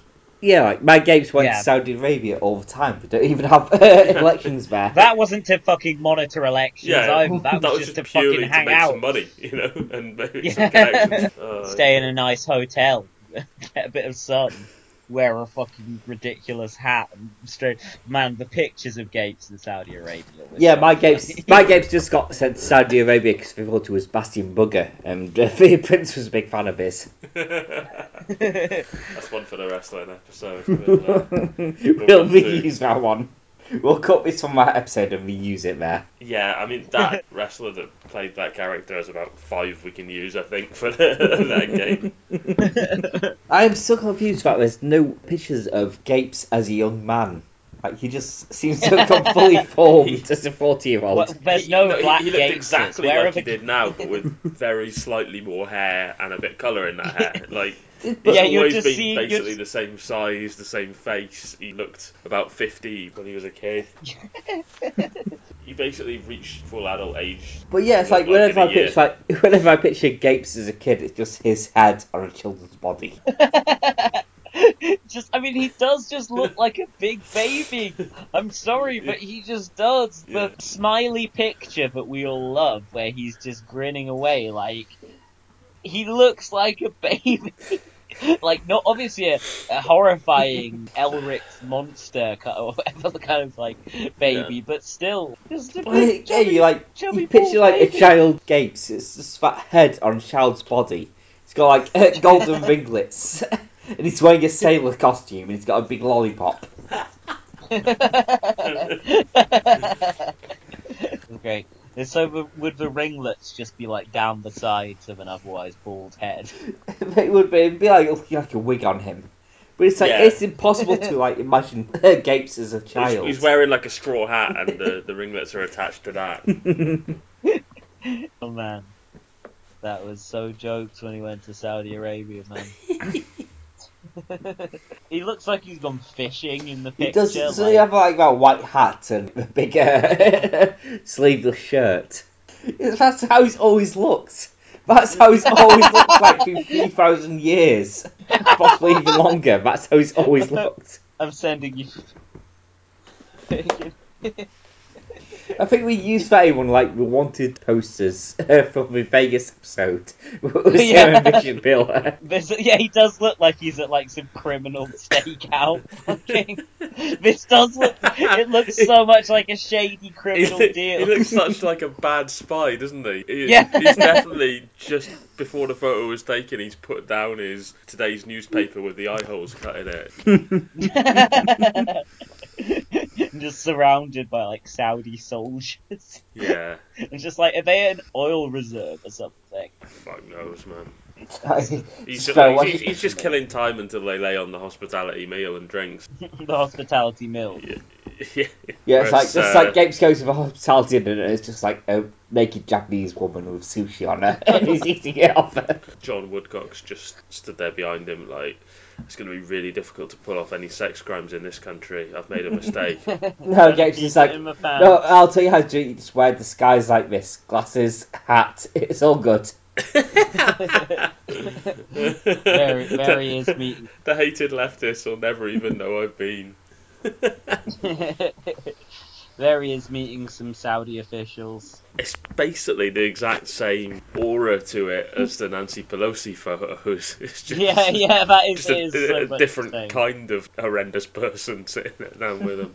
Gapes seated as far from the important people as possible. this is like we need to keep this guy at a distance. He will just ask about the milk. He's asking about he will milk, he'll simply just like- take over the meeting with his sheer presence. His robust rhetoric and rambunctious personality. I feel like if you actually got him an audience with like NATO bigwigs and stuff, it would be like the one thing that could make NATO be like, "Hang on, we're, we're a bit over the top. We should maybe just tone it down a bit. We should we should, we should, we should be a bit less fucking, you know, be a bit more focused purely on defence. And this this guy's just Yeah. like, "No, no, you need to recruit these thirty countries and bomb these ten. Yeah, it's the same thing if you got Luke Akehurst then who's just like demanding you drop nukes on Russia. Like, okay, we've made a huge mistake with this. He's gonna drop nukes on Russia. He's seen our video where he's riding the bomb. He's like, yeah, that's good, but then I'd be dead. So I'm actually just gonna get Luke Stanger to ride on it instead. that was a big revelation of the documentary to me. Oh, How to Jesus, pronounce that yeah. cunt's fucking name. It never occurred to me. Stanger. I thought Stanger. I thought Stanger. I thought Saint Anger. I did not. It, it, it is Saint. Ang- Saint Anger's the canonical one. Luke Saint Anger. Lulu Saint Anger. Yeah, Fuck's that. sake. Oh god! Did you see though that people had dug up like old Facebook posts of his where he was like really pro-Palestinian rights? Really, really sound Palestine. Yeah, Yeah, yeah, and- and he- some he- some he people are like, more- oh, he's actually being anti-Semitic here. I'm like, no, No, he's be, he's be, he's an you are unfairly maligning Yeah. a brave defender of Palestinian. he also looked quite normal in the photos accompanying it.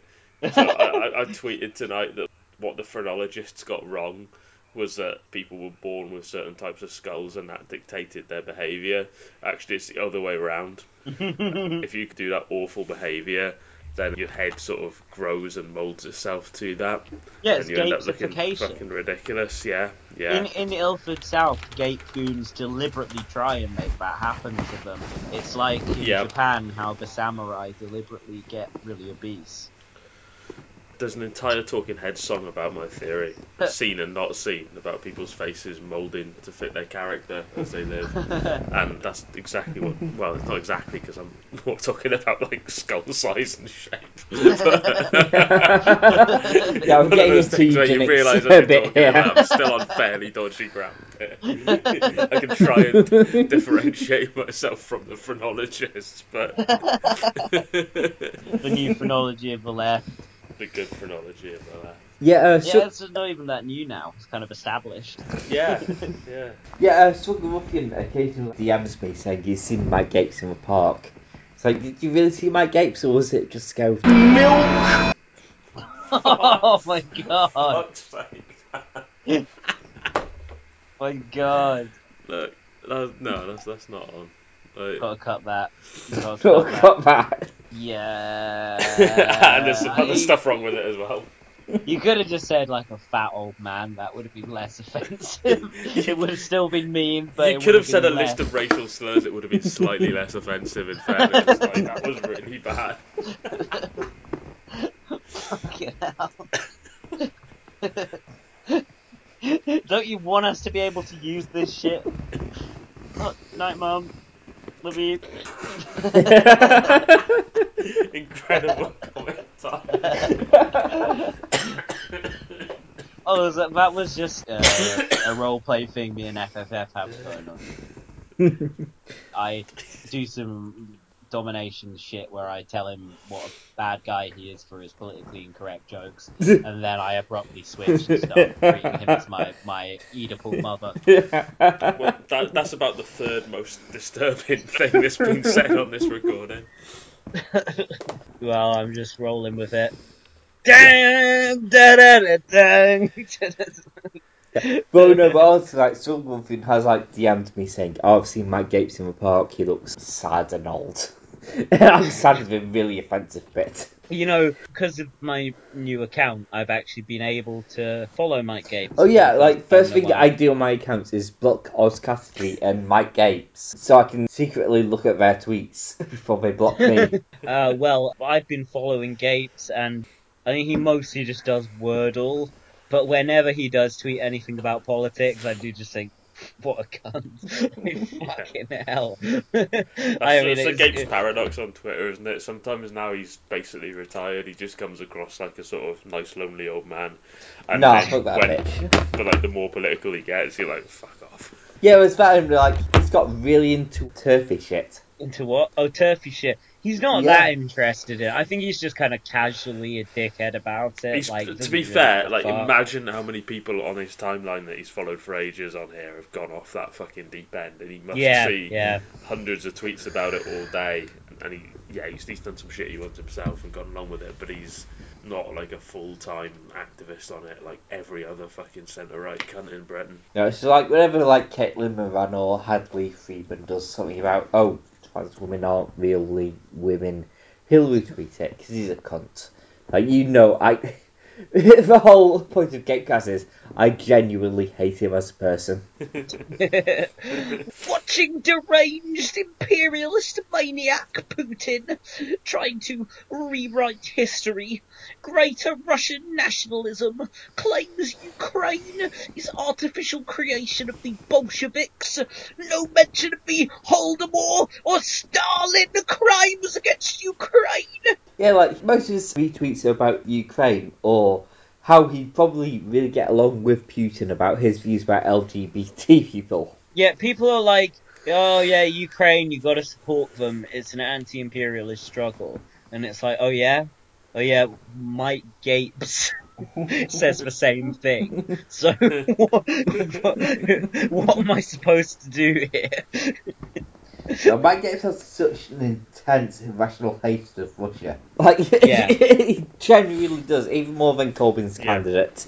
I think the only person in or associated with the Labour right that rivals him for that is Chris Bryant. Yeah, who thinks like anyone who's mean to him is a Russian Yeah. What's hilarious is that Russia's banned, like, at this point, I think a couple of thousand Western journalists and politicians from Russia, doing like batches of about 40 at a time. Like, this person's banned, this person's banned, this person's banned, this person's banned. And sometimes it's ones that have like, been specifically reporting on Ukraine, sometimes it's just ones they don't like. And they keep conspicuously not including Chris Bryant. And Chris Bryant's out there like, Putin really hates me and he's going to send his trolls for me again and all this. I don't know who He he, is. go That's not Russia got a fucking clue anytime. who Chris Bryant is. Ag- Again, Gape. Actually, I mean, Gapes' timeline at the moment is just like such crap, like just such boring shit. Like, He's he's Um, blocked too much of the pro Corbyn left. He needed us to wind him up into doing the good tweets. Yes, he doesn't have a Mm. life now. He goes to the He park, he, goes to watch off West us. uh, Ham. Yeah. He doesn't have a life outside that, And especially, you know, West now his Ham, family left West. Ham are doing all right as well. There's no fun in that. That should be a source of constant misery to him, and it's not. You know, the world's not right. There's not been many Hammers tweets for the last few days, actually. It's because they're, So it's what's 'cause they're uh, doing all right. He doesn't know what to do.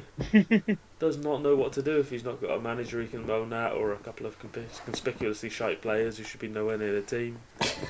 Well, there was a shooting in in Ilford the other day. Oh yeah, there's What's always his like stabbing. There's always uh, stabbings and shootings in Ilford, but I don't make jokes about those because they're not that funny. Two two two dead. That's it, Ilford news anyway. Always good to get the Ilford news update. yeah, Yeah, it's a, still a brutal and violent place, a merciless, unforgiving hellscape. Oh no, it's fine. Like you've got a Jas Athwal coming in soon. Oh, yeah, he's from, gonna sort it out. Mike Gapes. We haven't covered that on the show yet, have we? Fucking Tarry got deselected. We talked a bit about that it was gonna happen. yeah. I mean, Yeah, Jim There's talked not that a bit to say, about it but, like, you. he- It happened. yeah, he, he couldn't have done more to bend over backwards and try and work with the Labour right and with Starmer and, and the leadership. And he was super loyal right up until that bit at the end where he joined the picket line, but he knew he was mm. fighting hard for re-selection at that point. He's done all that Yeah. to suck up to them. Yeah, but he and they always de- wanted they, Jas they deselect Athwal. him, They- and they all celebrated anyway. None of them were like, "Oh, well done for Sam Tarry for his service," but I'm looking forward to Jas Well, they're just like, "Justice is done. The cunt's gone. We've got this dodgy guy in instead now. Brilliant." yeah, but he always Why- wanted a the lesson Athwal. there is not to fucking play their games. Mm. Oh wait, I did retweet him on October the 23rd because he tweeted about the Tory leadership election that was obviously rigged Well, he didn't have to rig it because no one else stood. for the estab. Yeah, no, I uh, the the establishment, the deep state intervened to keep our boy Boris Yeah. out. I'm certain of it. Uh, That, yeah. If it if it if it goes to Gapes says if it goes to a Tory ballot, who will the Russian fake members vote for? Satire. Does he really think there are like thousands of Russian fake members in the Tory party? Like, Gapes, Yeah, I mean, they've become a right wing yeah. party. Yeah. There'll be about 100 Russian members who are all resident in Britain, and 50 of them are very rich donors to the party. Yeah, Uh, and that's all known about. You know? hang on, I'm just gonna run upstairs and then I'll be back in like two minutes. Okay, come on. Sweet. So just for fucking, I bet you're gonna be talking about wrestling when get back. Possibly, yeah. That's, that's always a good shout. I mean, Talk about talk about Mike Gapes. Come on, keep it keep it on top. Mike Gapes retweeted Paul Mason news. it's just like some anti-Chinese stuff. oh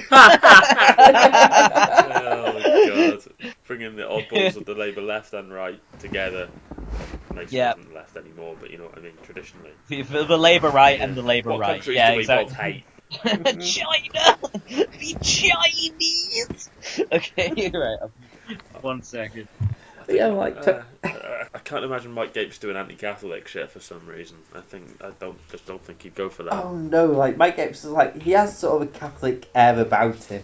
Yeah, I, I don't know like what his background is there, but it wouldn't surprise me. But equally, Yeah, like- like there's no angle to that dispute where you can realistically in 2022 argue for bombing anyone. So he's just not interested. Yeah, I can't imagine him like being anti-Catholic or anti-Mason because Gapes certainly seems like a guy who could be part of a Masons as well. Mhm. So yeah, he's got both those there going with him. I can't remember why did I get annoyed with Mike Gapes in the first place. I think it was like somebody just um, said something I didn't like. because he sacked like- you from this, your role running his campaign. You've got to keep kayfabe there. oh yeah, technically that, but even before that, like I was still like, first time I heard of him, he just annoyed me. I just like kept harassing him. yeah, it was uh, like yeah, because he had a tweet at me. It's like, oh, email me. Uh, I'm not going to respond to your tweets, and that's why I kept emailing him Ficklet. Oh God, yeah, that was a classic. but he was like, I've received your disgusting vile emails. I'm going to get you back from like the party.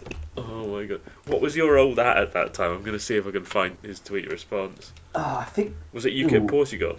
It might have been before UKIP Portugal. It might have been UKIP Hulk. Yeah, UKIP it was the whole time.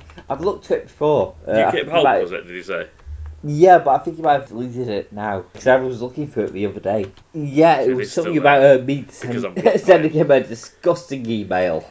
It's probably like uh, I remember the one yeah. he sent to Jack. That's like I think you've been on something stronger than milk. than milk. But yeah, I remember like it wasn't just Ficklet. Like it was also I edited my Labour membership card of time to say it was Dick Miller and condom filler. so I sent him an image of that and Ficklet, and yeah, I had something in there saying like always use safe sex, kids. And then like someone reported me to the Labour Party for condoning paedophilia for my uh, pro condom stance.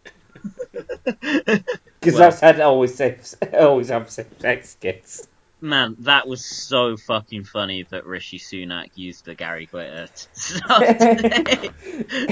yeah, I will unite our country not with words, but with action.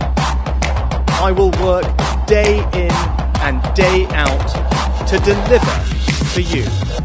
Hello, Joe Biden here. Mr. President, it's Rishi Sunak. How are you? well, uh, he's saying he didn't. I've not even watched the video yet because I just want to assume he did because it's funnier.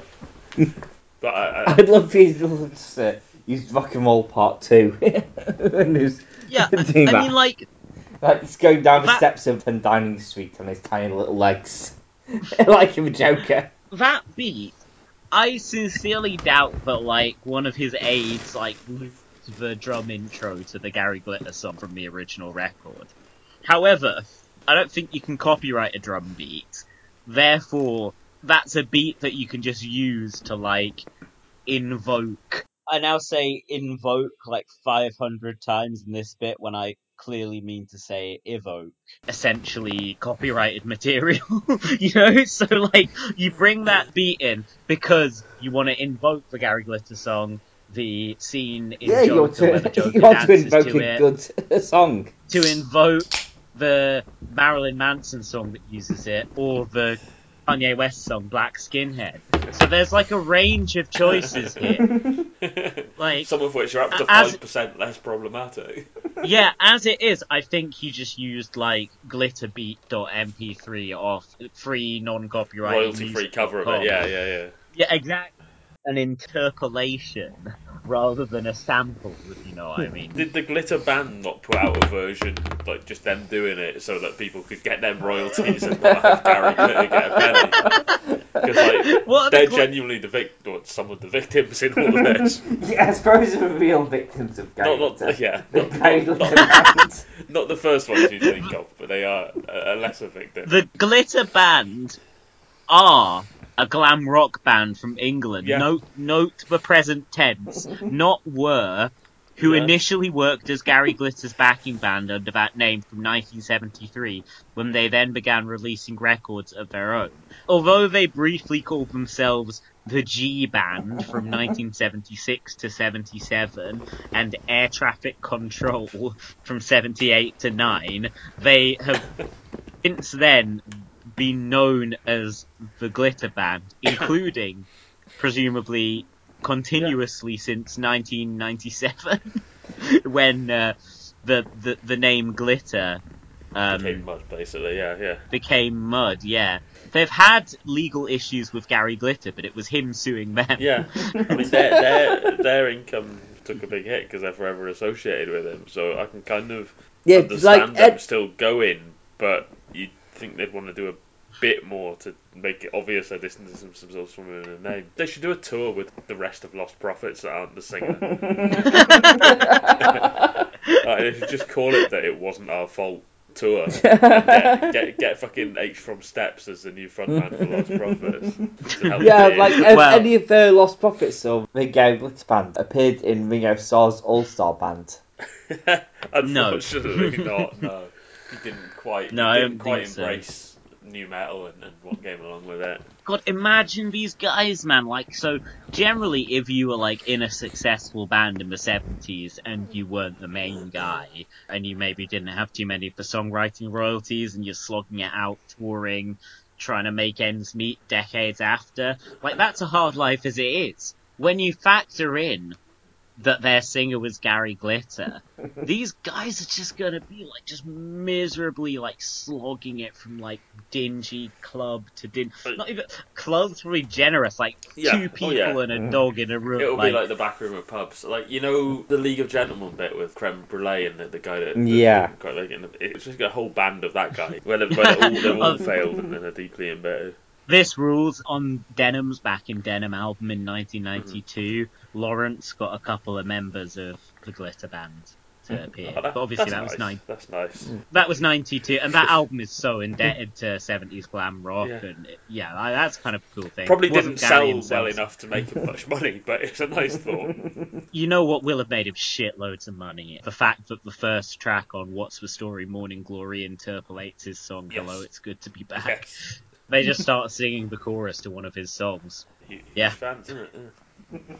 Matt Morgan did ask Noel about that on their podcast before they uh, fucking before they stopped doing it because the tabloids discovered them making fun of disabled people on the podcast. That's our job. I- yeah, that's Living F- on well, all right, it's not ours, it's FFF.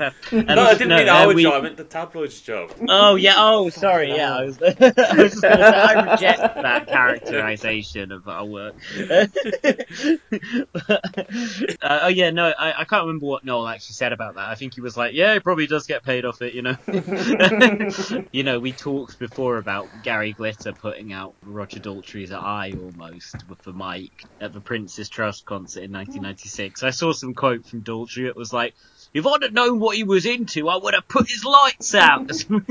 Oh, Jack, have you ever seen The Hanging of Gary No, but that was like, wasn't that one of the first hallmark shows of when they did more for?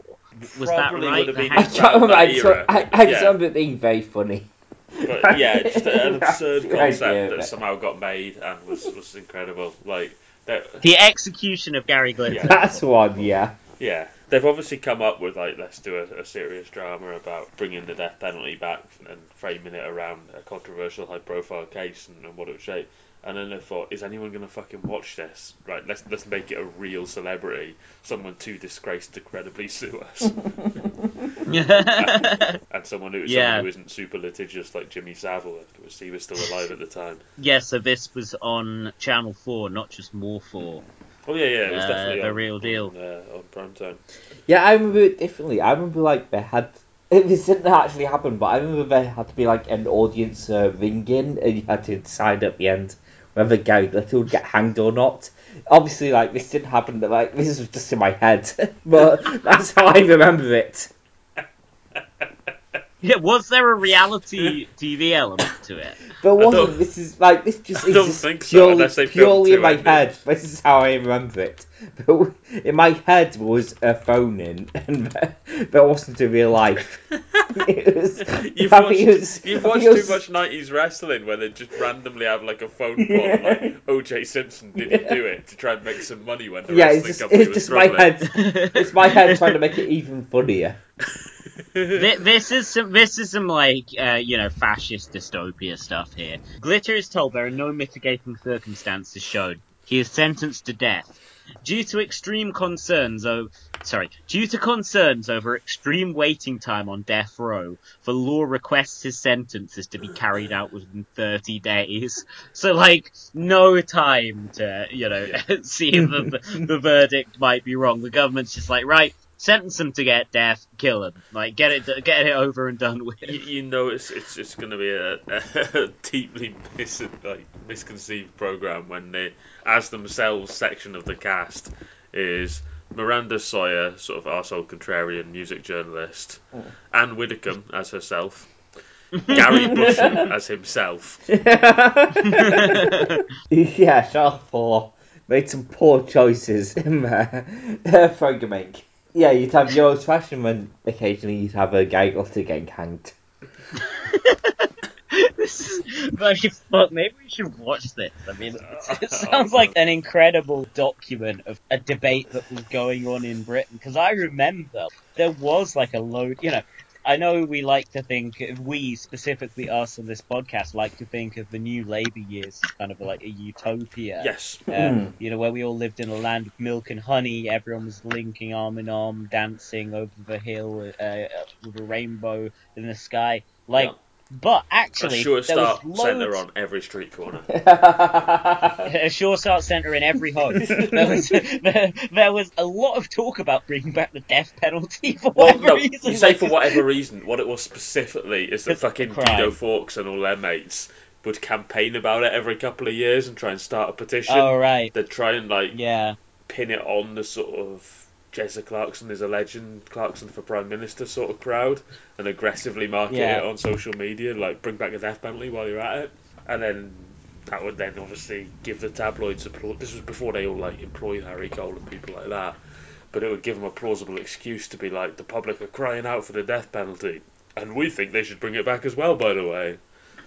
This was like late New Labour. This was Gordon Brown era, so 100, 2009, that was yeah. absolute. That was the culture wars of the day. Was just like Yeah, it was powered bring by the back all that reheated shit. Yeah, this was full on Gordon Brown stole the gold era, Scottish conspiracy to undermine British democracy as mainstream conspiracy madness. yeah, but still, like, if you go back in referendum for, like, bringing back the death penalty, it would be like 70 30. Yeah, most people in England Yeah, yeah, we do want do to bring it. back hanging. Yeah, I was talking to like so you know I live in a very right wing place, and so I don't see many people who I actually end up talking to Yeah. when I'm in in in the woods to smoke weed. But there's a couple of guys who I talk to a bit who I bump into up there, and both of them, it's not like I could just happen upon a couple of of, of nice apolitical people. Yeah. No, both of them are uh, avowedly right wing, and uh, so what one of the guys I, we, I was talking about because I was like, okay, well, what could I like have a good laugh about with these guys? They know my politics, uh, but you know, I think like stuff like the soup stuff or like pouring shit on Captain Tom's grave. Uh, sorry, not on his grave, just on the memorial. Like that, I think that stuff is pretty stupid. It doesn't animate me. I don't care about it. I don't. I don't want anything to be done to the people who do it. But I, you know, I don't think it's effective political action. And so we brought this up, and we were having a laugh, and, and and you know, the other guy seemed to be laughing at it as well. And then he was just like, "Yeah, I'd, I'd like to take him," like talking about the people who did the soup thing of the the bucket of shit on Captain Tom. I fucking kill. It just started like Yeah. getting into these elaborate Yeah. like murder fantasies. Yeah. I was like, that is what the fuck? We were all we were all laughing a minute ago. Like what? that is such a, a, a, a sort of British thing as well. Like, you like there'll be, there's be lots of people in Britain where if you were just talking about nothing really, and you just started a conversation like, should we bring back the death penalty? They'd be like, oh, I don't know, I don't really know, not not really sure, don't care. But if you did it like when there's anyone bad in the news at all, or if you framed it as like, should we bring back the death penalty? for Gary Glitter or for Ian Huntley or something, they'll not only be like, yes, Yeah. absolutely, we should, but they will tell you in great detail how they are a better parent than Madeleine McCann's parents or whoever it is, you know. or they will they will tell you if it's someone who's like a paedophile or a murderer how they would actually like to inflict much greater violence on them than hanging or, or lethal injection. And it's it's, it's Yeah. like re- every time you have this conversation, it's like so purely performative. It's like the Except person feels case, like it was you will judge them, environmental that you will judge them if you would give only give them a quick death for their crimes or something. Yeah. Yeah, and that's Every and single that's time why it Clarence did that thing to John Polio. well, to be fair, he definitely did deserve it. He definitely deserved it. That whole thing was a reference to Lady Sympathy. Like, Sympathy for sorry, Lady Sympathy Vengeance. for Lady Vengeance. That's the one. Yes. Really good film. Yeah, I preferred uh, Sympathy for Mr. Vengeance, but uh, yeah, Sympathy for Lady Vengeance. Oh yeah. Is like is that ju- is it sympathy for Mr. Vengeance and then just Lady Vengeance? No, there's an old boy in the middle. Yeah, yeah, no, I know, I know, but I mean in terms of the name. Oh yeah, uh, Sympathy for Mr. Vengeance, old boy Sympathy for Mr. Okay. Vengeance. I thought uh, Sympathy for Great Mr. films. Vengeance was like a lot more morally ambiguous and a lot better Mm. for it. It leaves it up, for debate whether murder is is is is morally. Yeah, like at the end, it's like, yeah, I understand why you did everything, but also I have to kill you. Yeah, that is that is pretty moral ambiguous. Yo, yo, okay, so this this fucking film has a fraction of a Wikipedia page of the execution of Gary Glitter, but it is listed under see also. the Taking of Prince Harry is a 2010 Oh, British TV that, yeah. docufiction. Which shows the fictional capture of Prince Harry in Afghanistan.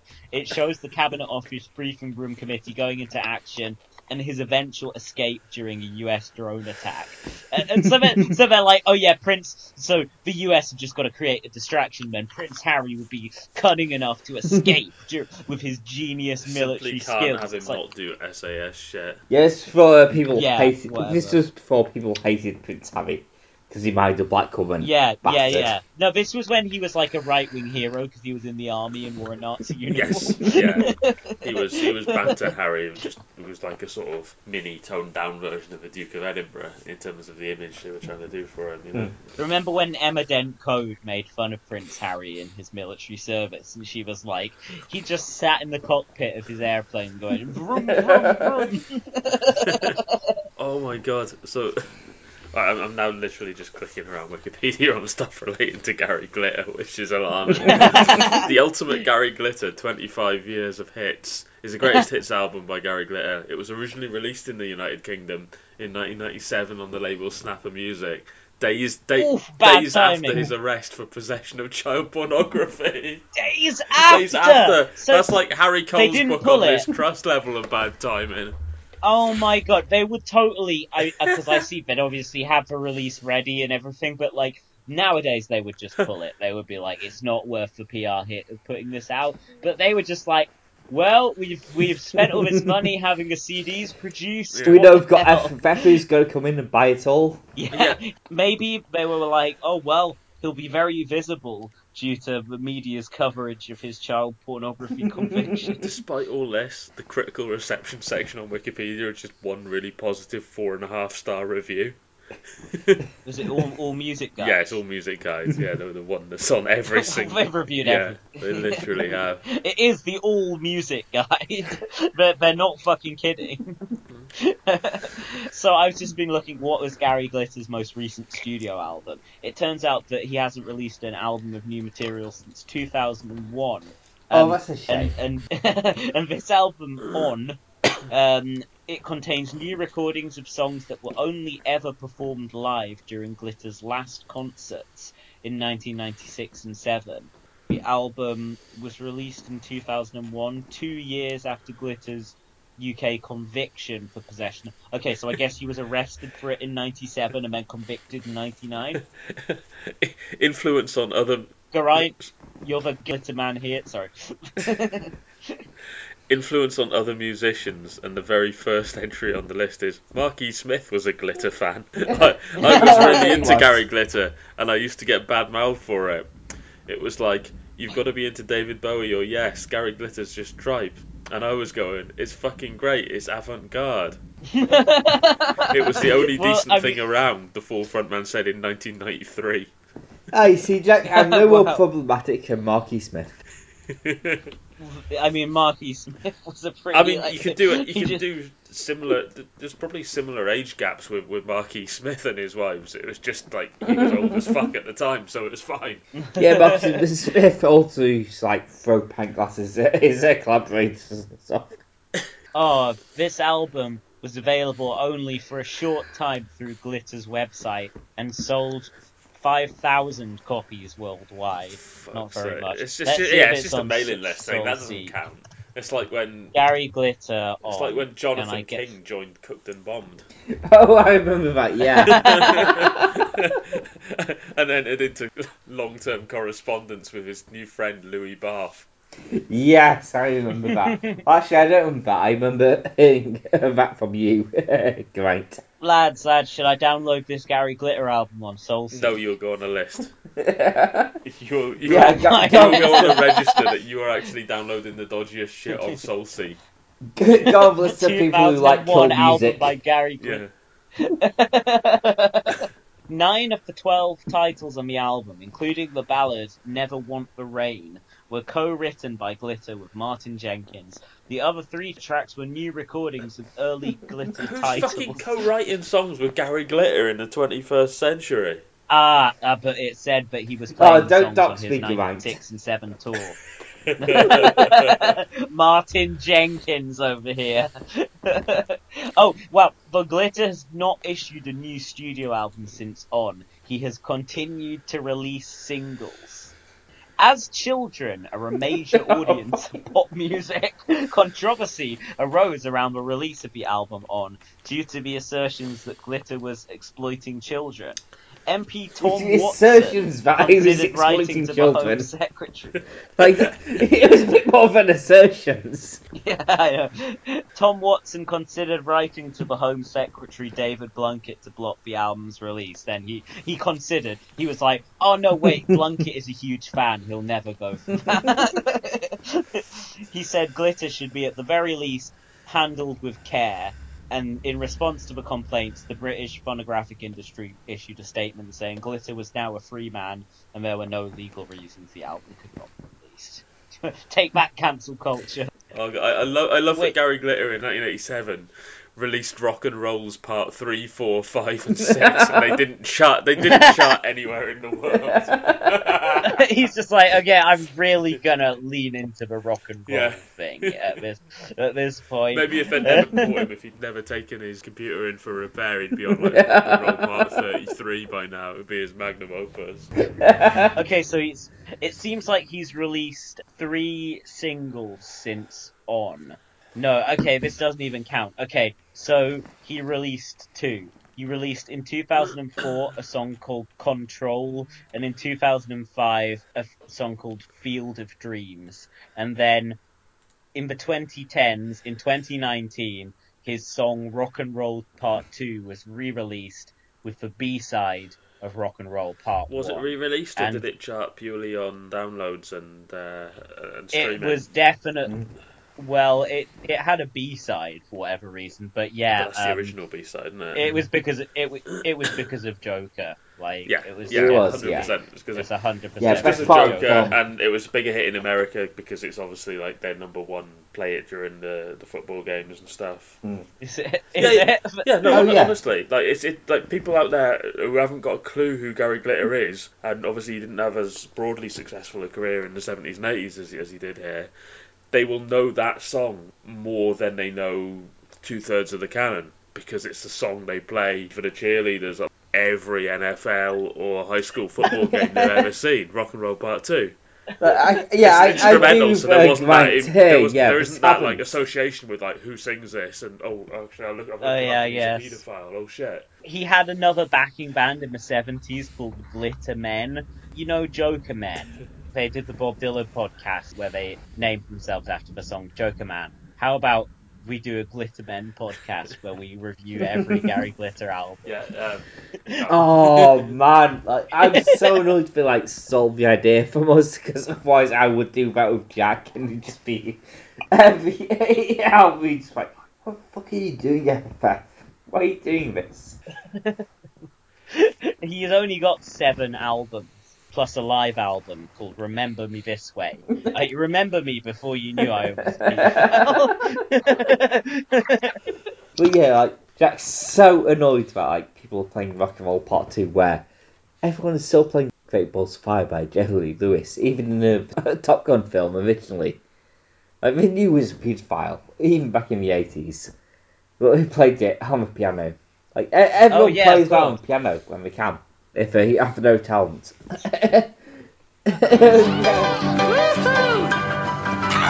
You shake my nerves and you rattle my brain.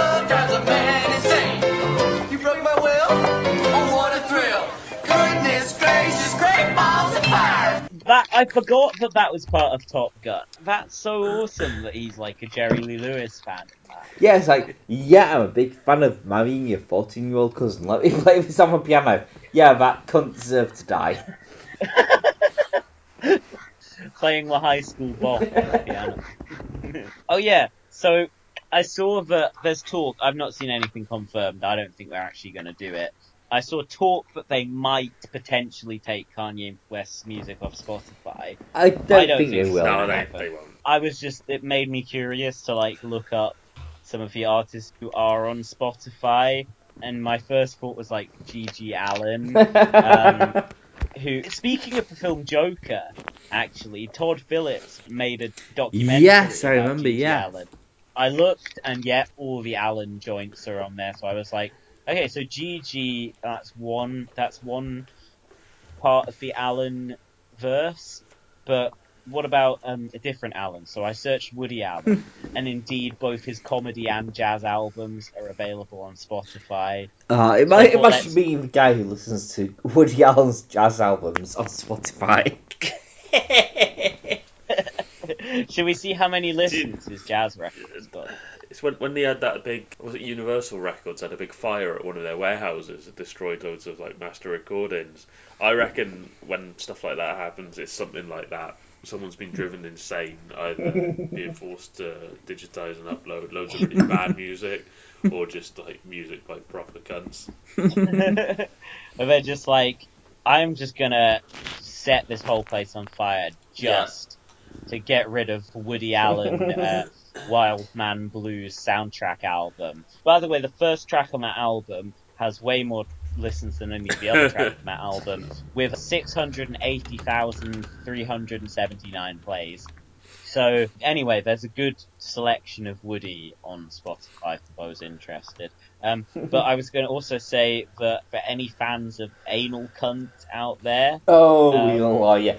That was a big part of the um, Gapecast thing where Ga- Gapes hires anal cunt to do like 5, 20, 50 songs. It's like, oh, I know how they're going to be like three seconds long. now like most Anal Cunt song names, I don't feel like I can repeat Oh, I will. on this podcast. They have slightly fewer listens on average than Woody Allen's jazz music. What, Oh my god, Spotify have put together a curated "This is anal cunt" playlist. you can also obviously select the algorithmically generated anal cunt radio. Fantastic. oh Um, my god! Someone at Spotify has put this playlist together, and they should be fired immediately. Wow. The- I, I'm again not gonna. s- They added six hours ago. This is fucking new. We're breaking news here. There's two tracks on it that are unavailable. Looks like their album "I Like It When You Die" is not available on Spotify because you can see them on the playlist, but they're greyed out. So you can't listen to either Oh. "You're a Cop" or "Jack Kevorkian is Cool." God, they've front-loaded the really offensive ones as well. What was the one that I, I didn't listen to? I looked at the names of recently. Um, right, just trying to give yourself plausible deniability here. I have like To be fair, if they had a play count and looked at the Spotify page to see the names of the songs count, like one would be much higher than the other with this band. Yeah, on the 2008 album Anal Cunt Old Stuff Part 3, there are songs including Your Best Friend Is You, The Internet Is Gay, Yeah. The Guy Who Shot Up His Kid with AIDS is Awesome, I went back in time and voted for Hitler. I'm Hitler. and I and finally I thought Hitler was cool until I found out he didn't drink. That's pretty mild for anal cunt. On that anal cunt old stuff part two album, yeah, that song I thought Hitler was cool until I found out he didn't drink. That's actually what uh, Jeremy Corbyn told me while he was necking glass after glass of wine. I love the fact Yeah, that, that last I one. love the fact that their that most last- popular song on Spotify, the most listens of any of them, is "I respect your feelings as a woman and a friend." yeah, yeah, the that's idea uh, someone listens to that, like, yes, yes, good, good band. Give me some more, It's and then no- no- never listens so- to them again, and is traumatized by the experience. that I believe is their third most popular song. No, on no, it's got the highest play mo- count. It's third on the list. Oh yeah, you're you're right. Why is that third on the list after beating up N words with self-hate? Because Spotify is racist, and Daniel Ek And I'm gonna personally give you endorses AIDS. track number one and two on that list. Yeah, because that one, I respect your feelings as a woman and a friend. That's on their album Picnic of Love, which is a departure from the the core anal cunt sound that features them going in a more sensitive direction with songs I would such like as to have your daughter's hand in marriage. yeah, yeah. I couldn't afford to buy you a present, so I wrote you this song. My woman, my lover, my friend. In my heart, there's a star named after you, and saving ourselves for marriage. No, I actually have framed art in my flat by Gary Gary Gigi. It's just called Japanese Ultra Shit Band. More shit. They have a 22 second long song called Morrissey, and I really want to listen to it, but I also don't want that in my Spotify listening history. like, no anal cunt, it will just like be 22 minutes of screaming and the most abrasive music you'll ever hear. Yeah.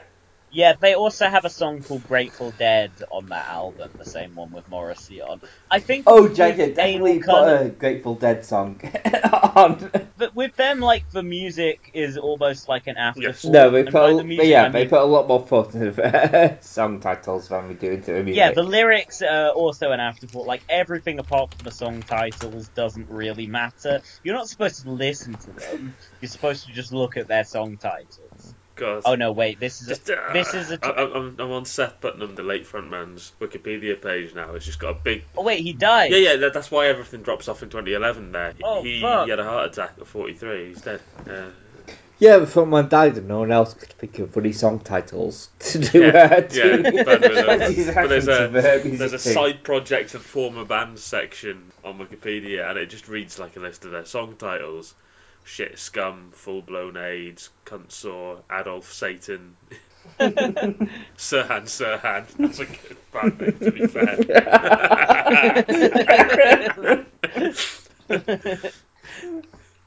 It's a different time, you know, when just like saying the most offensive thing with like no like political motivation, just purely like just being a dick for the sake of being a dick was like Oh yeah, like that's one of my The main thing. influences. Anal Cunt. I don't know if you listen to. Well, I have listened to some of their songs. They're shit, but yeah, Yeah. the song titles is a big influence on me. They were almost a band made for like early internet or early yeah, early popular yeah, internet. exactly. I remember like going over their shit in like 2009, 2010, like listening to it with, with, friends, then being like, "Oh my god, I can't believe this band has all these rude words and racial slurs." oh my god! So in in in 2004, Putnam was hospitalised after ingesting a cocktail of crack cocaine, alcohol, heroin, and two months worth of Ambien. He was in a uh-huh. coma, right? Their 1997 album had contained the track "You're in a Coma." And he he responded to that in Boston Phoenix. Then obviously rang him up from the proper newspaper and asked him about the irony. And his quote is, "Actually, it turned out it was just as gay as the song I wrote nine years ago. Being in a coma was just as fucking stupid as I wrote it was." a, a prescient artist. he foresaw what would happen. Yes, like a ba- uh, And- Boy. oh god, he, he, he previously had a prior heroin overdose. And he's given an interview saying, in 1998 I was dead for 10 minutes with a heroin overdose, etc., etc. On the way to the hospital, the EMT told me I was going to have brain damage for the rest of my life. By the time I got to the hospital, I was completely back to normal though. I'm going to add a cite. I, I, I'm going to add a citation needed into that article at that point. completely back to normal Yeah. for the singer of anal cunt. I mean, it's relative. Yeah, that's why music used to be cool. Like, you had Geto Boys. Wasn't where one of their album covers, like, Bushwick Bill got shot in her face and was taken into the uh, emergency room. And just thought, yeah, we'll uh, make this the uh, album cover. During a show in 2000 in Providence, Rhode Island, Drop Dead opened for Anal Cunt, but when Anal took the stage, Putnam began insulting Bob Otis from Drop Dead, and eventually the audience, throwing out racial slurs and performing Nazi salutes. Otis eventually got on stage and knocked Putnam off the stage, and a fight broke out.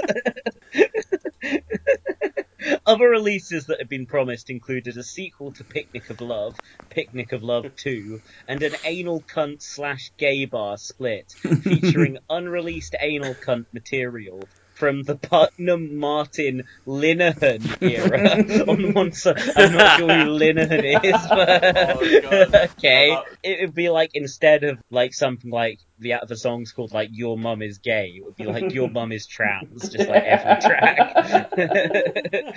Hitler was not a trans man, or whatever, like something like that. Like so, it's anal cunt material from a Putnam Martin Linehan era on one side, and a record and a recording of Seth Putnam in a gay bar oh, I on the other. women's bathrooms It doesn't just to keep other men out. it doesn't it it doesn't say what Putnam was doing in a gay bar, just like playing music, I guess. But oh, these albums were never recorded, so he never actually they were went to the gay ideas bar. he'd was, had in his head.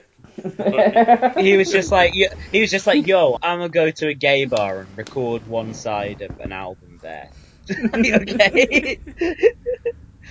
Oh, yeah, uh, Jack, you ever heard of uh, Yamatsuka Eye in Japan?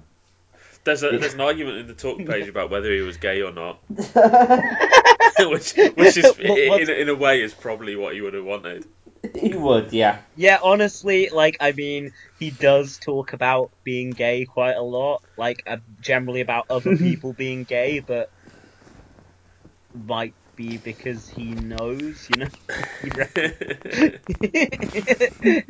I mean, I'm just saying, like, lyrics. Anal cunt were often cited as having common lyrical themes that include misogyny, homophobia, Nazism, anti-Semitism, racism, politics, criticism of popular culture, and ridicule of the unfortunate.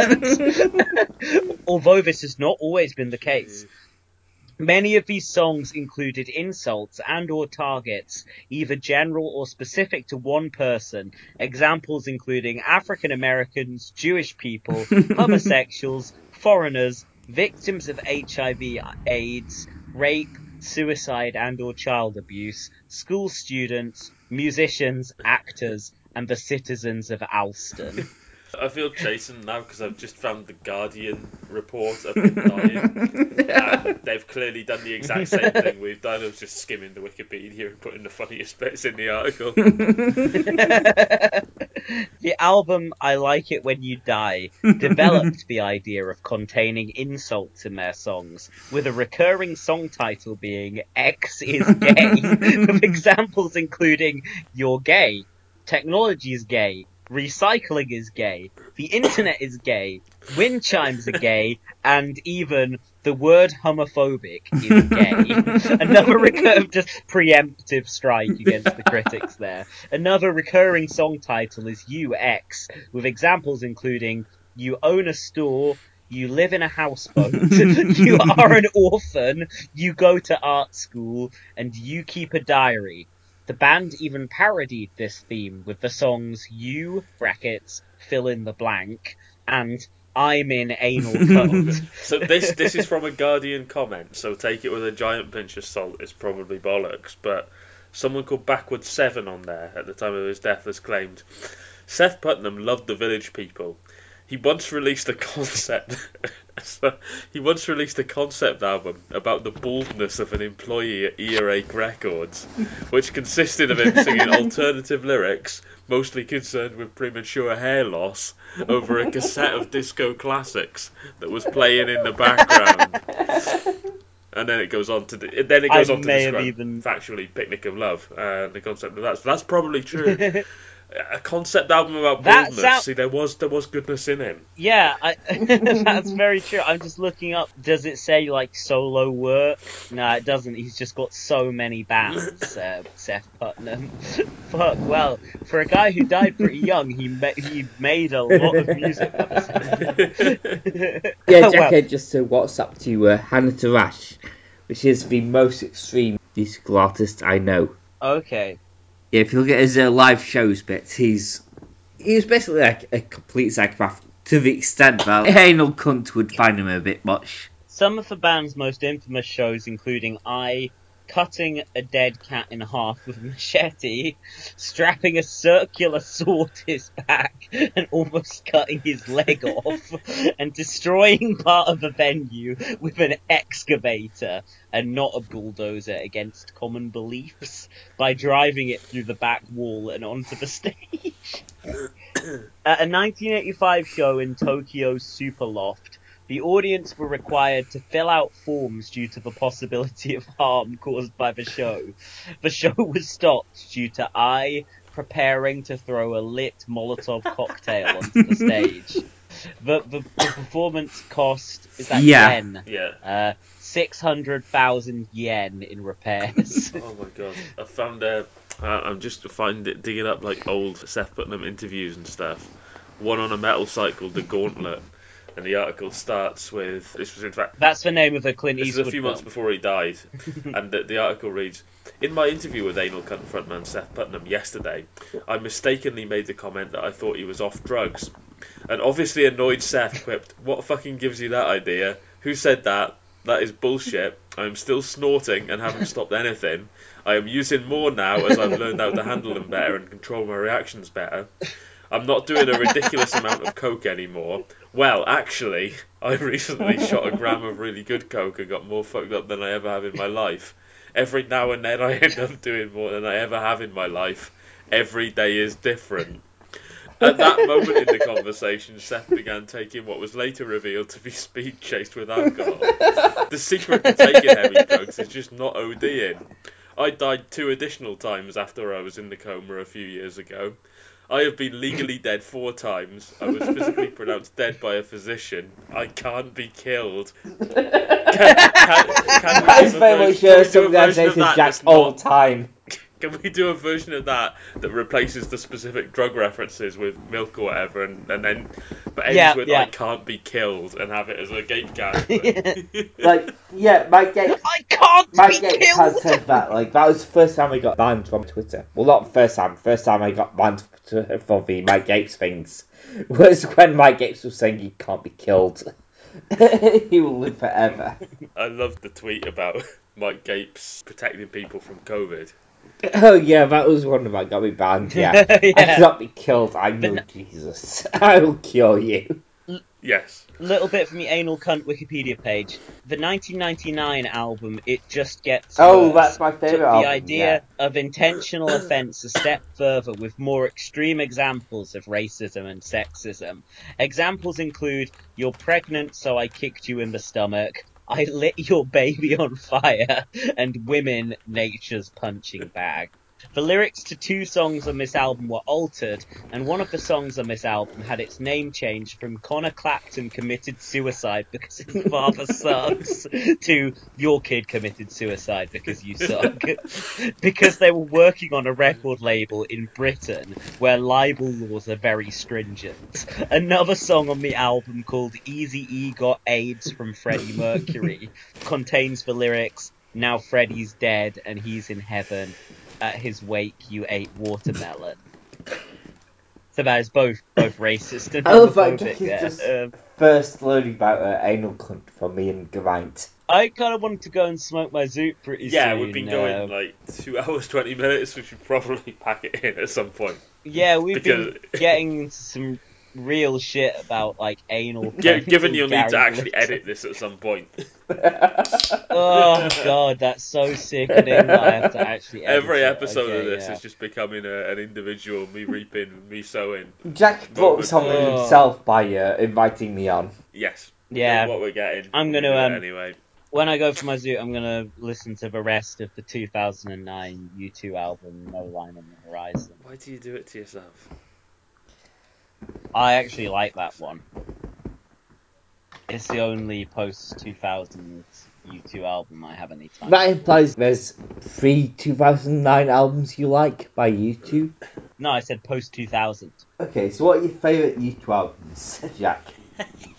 what, what U2, what U2 are you Like the same to fucking- whilst we're away? What, what what's my favorite U2 albums? Uh, like the fucking ones everyone likes, like Oh. Joshua Tree and Achtung Baby. Oh yeah, everyone's everyone likes you know, but for one two, everyone fucking Oh, yeah, sorry. I mean, apart from people like you who just listen to like Japanese pedophiles and Gary. The list of U2 records that everyone likes is literally that one song from that Batman soundtrack. That's it.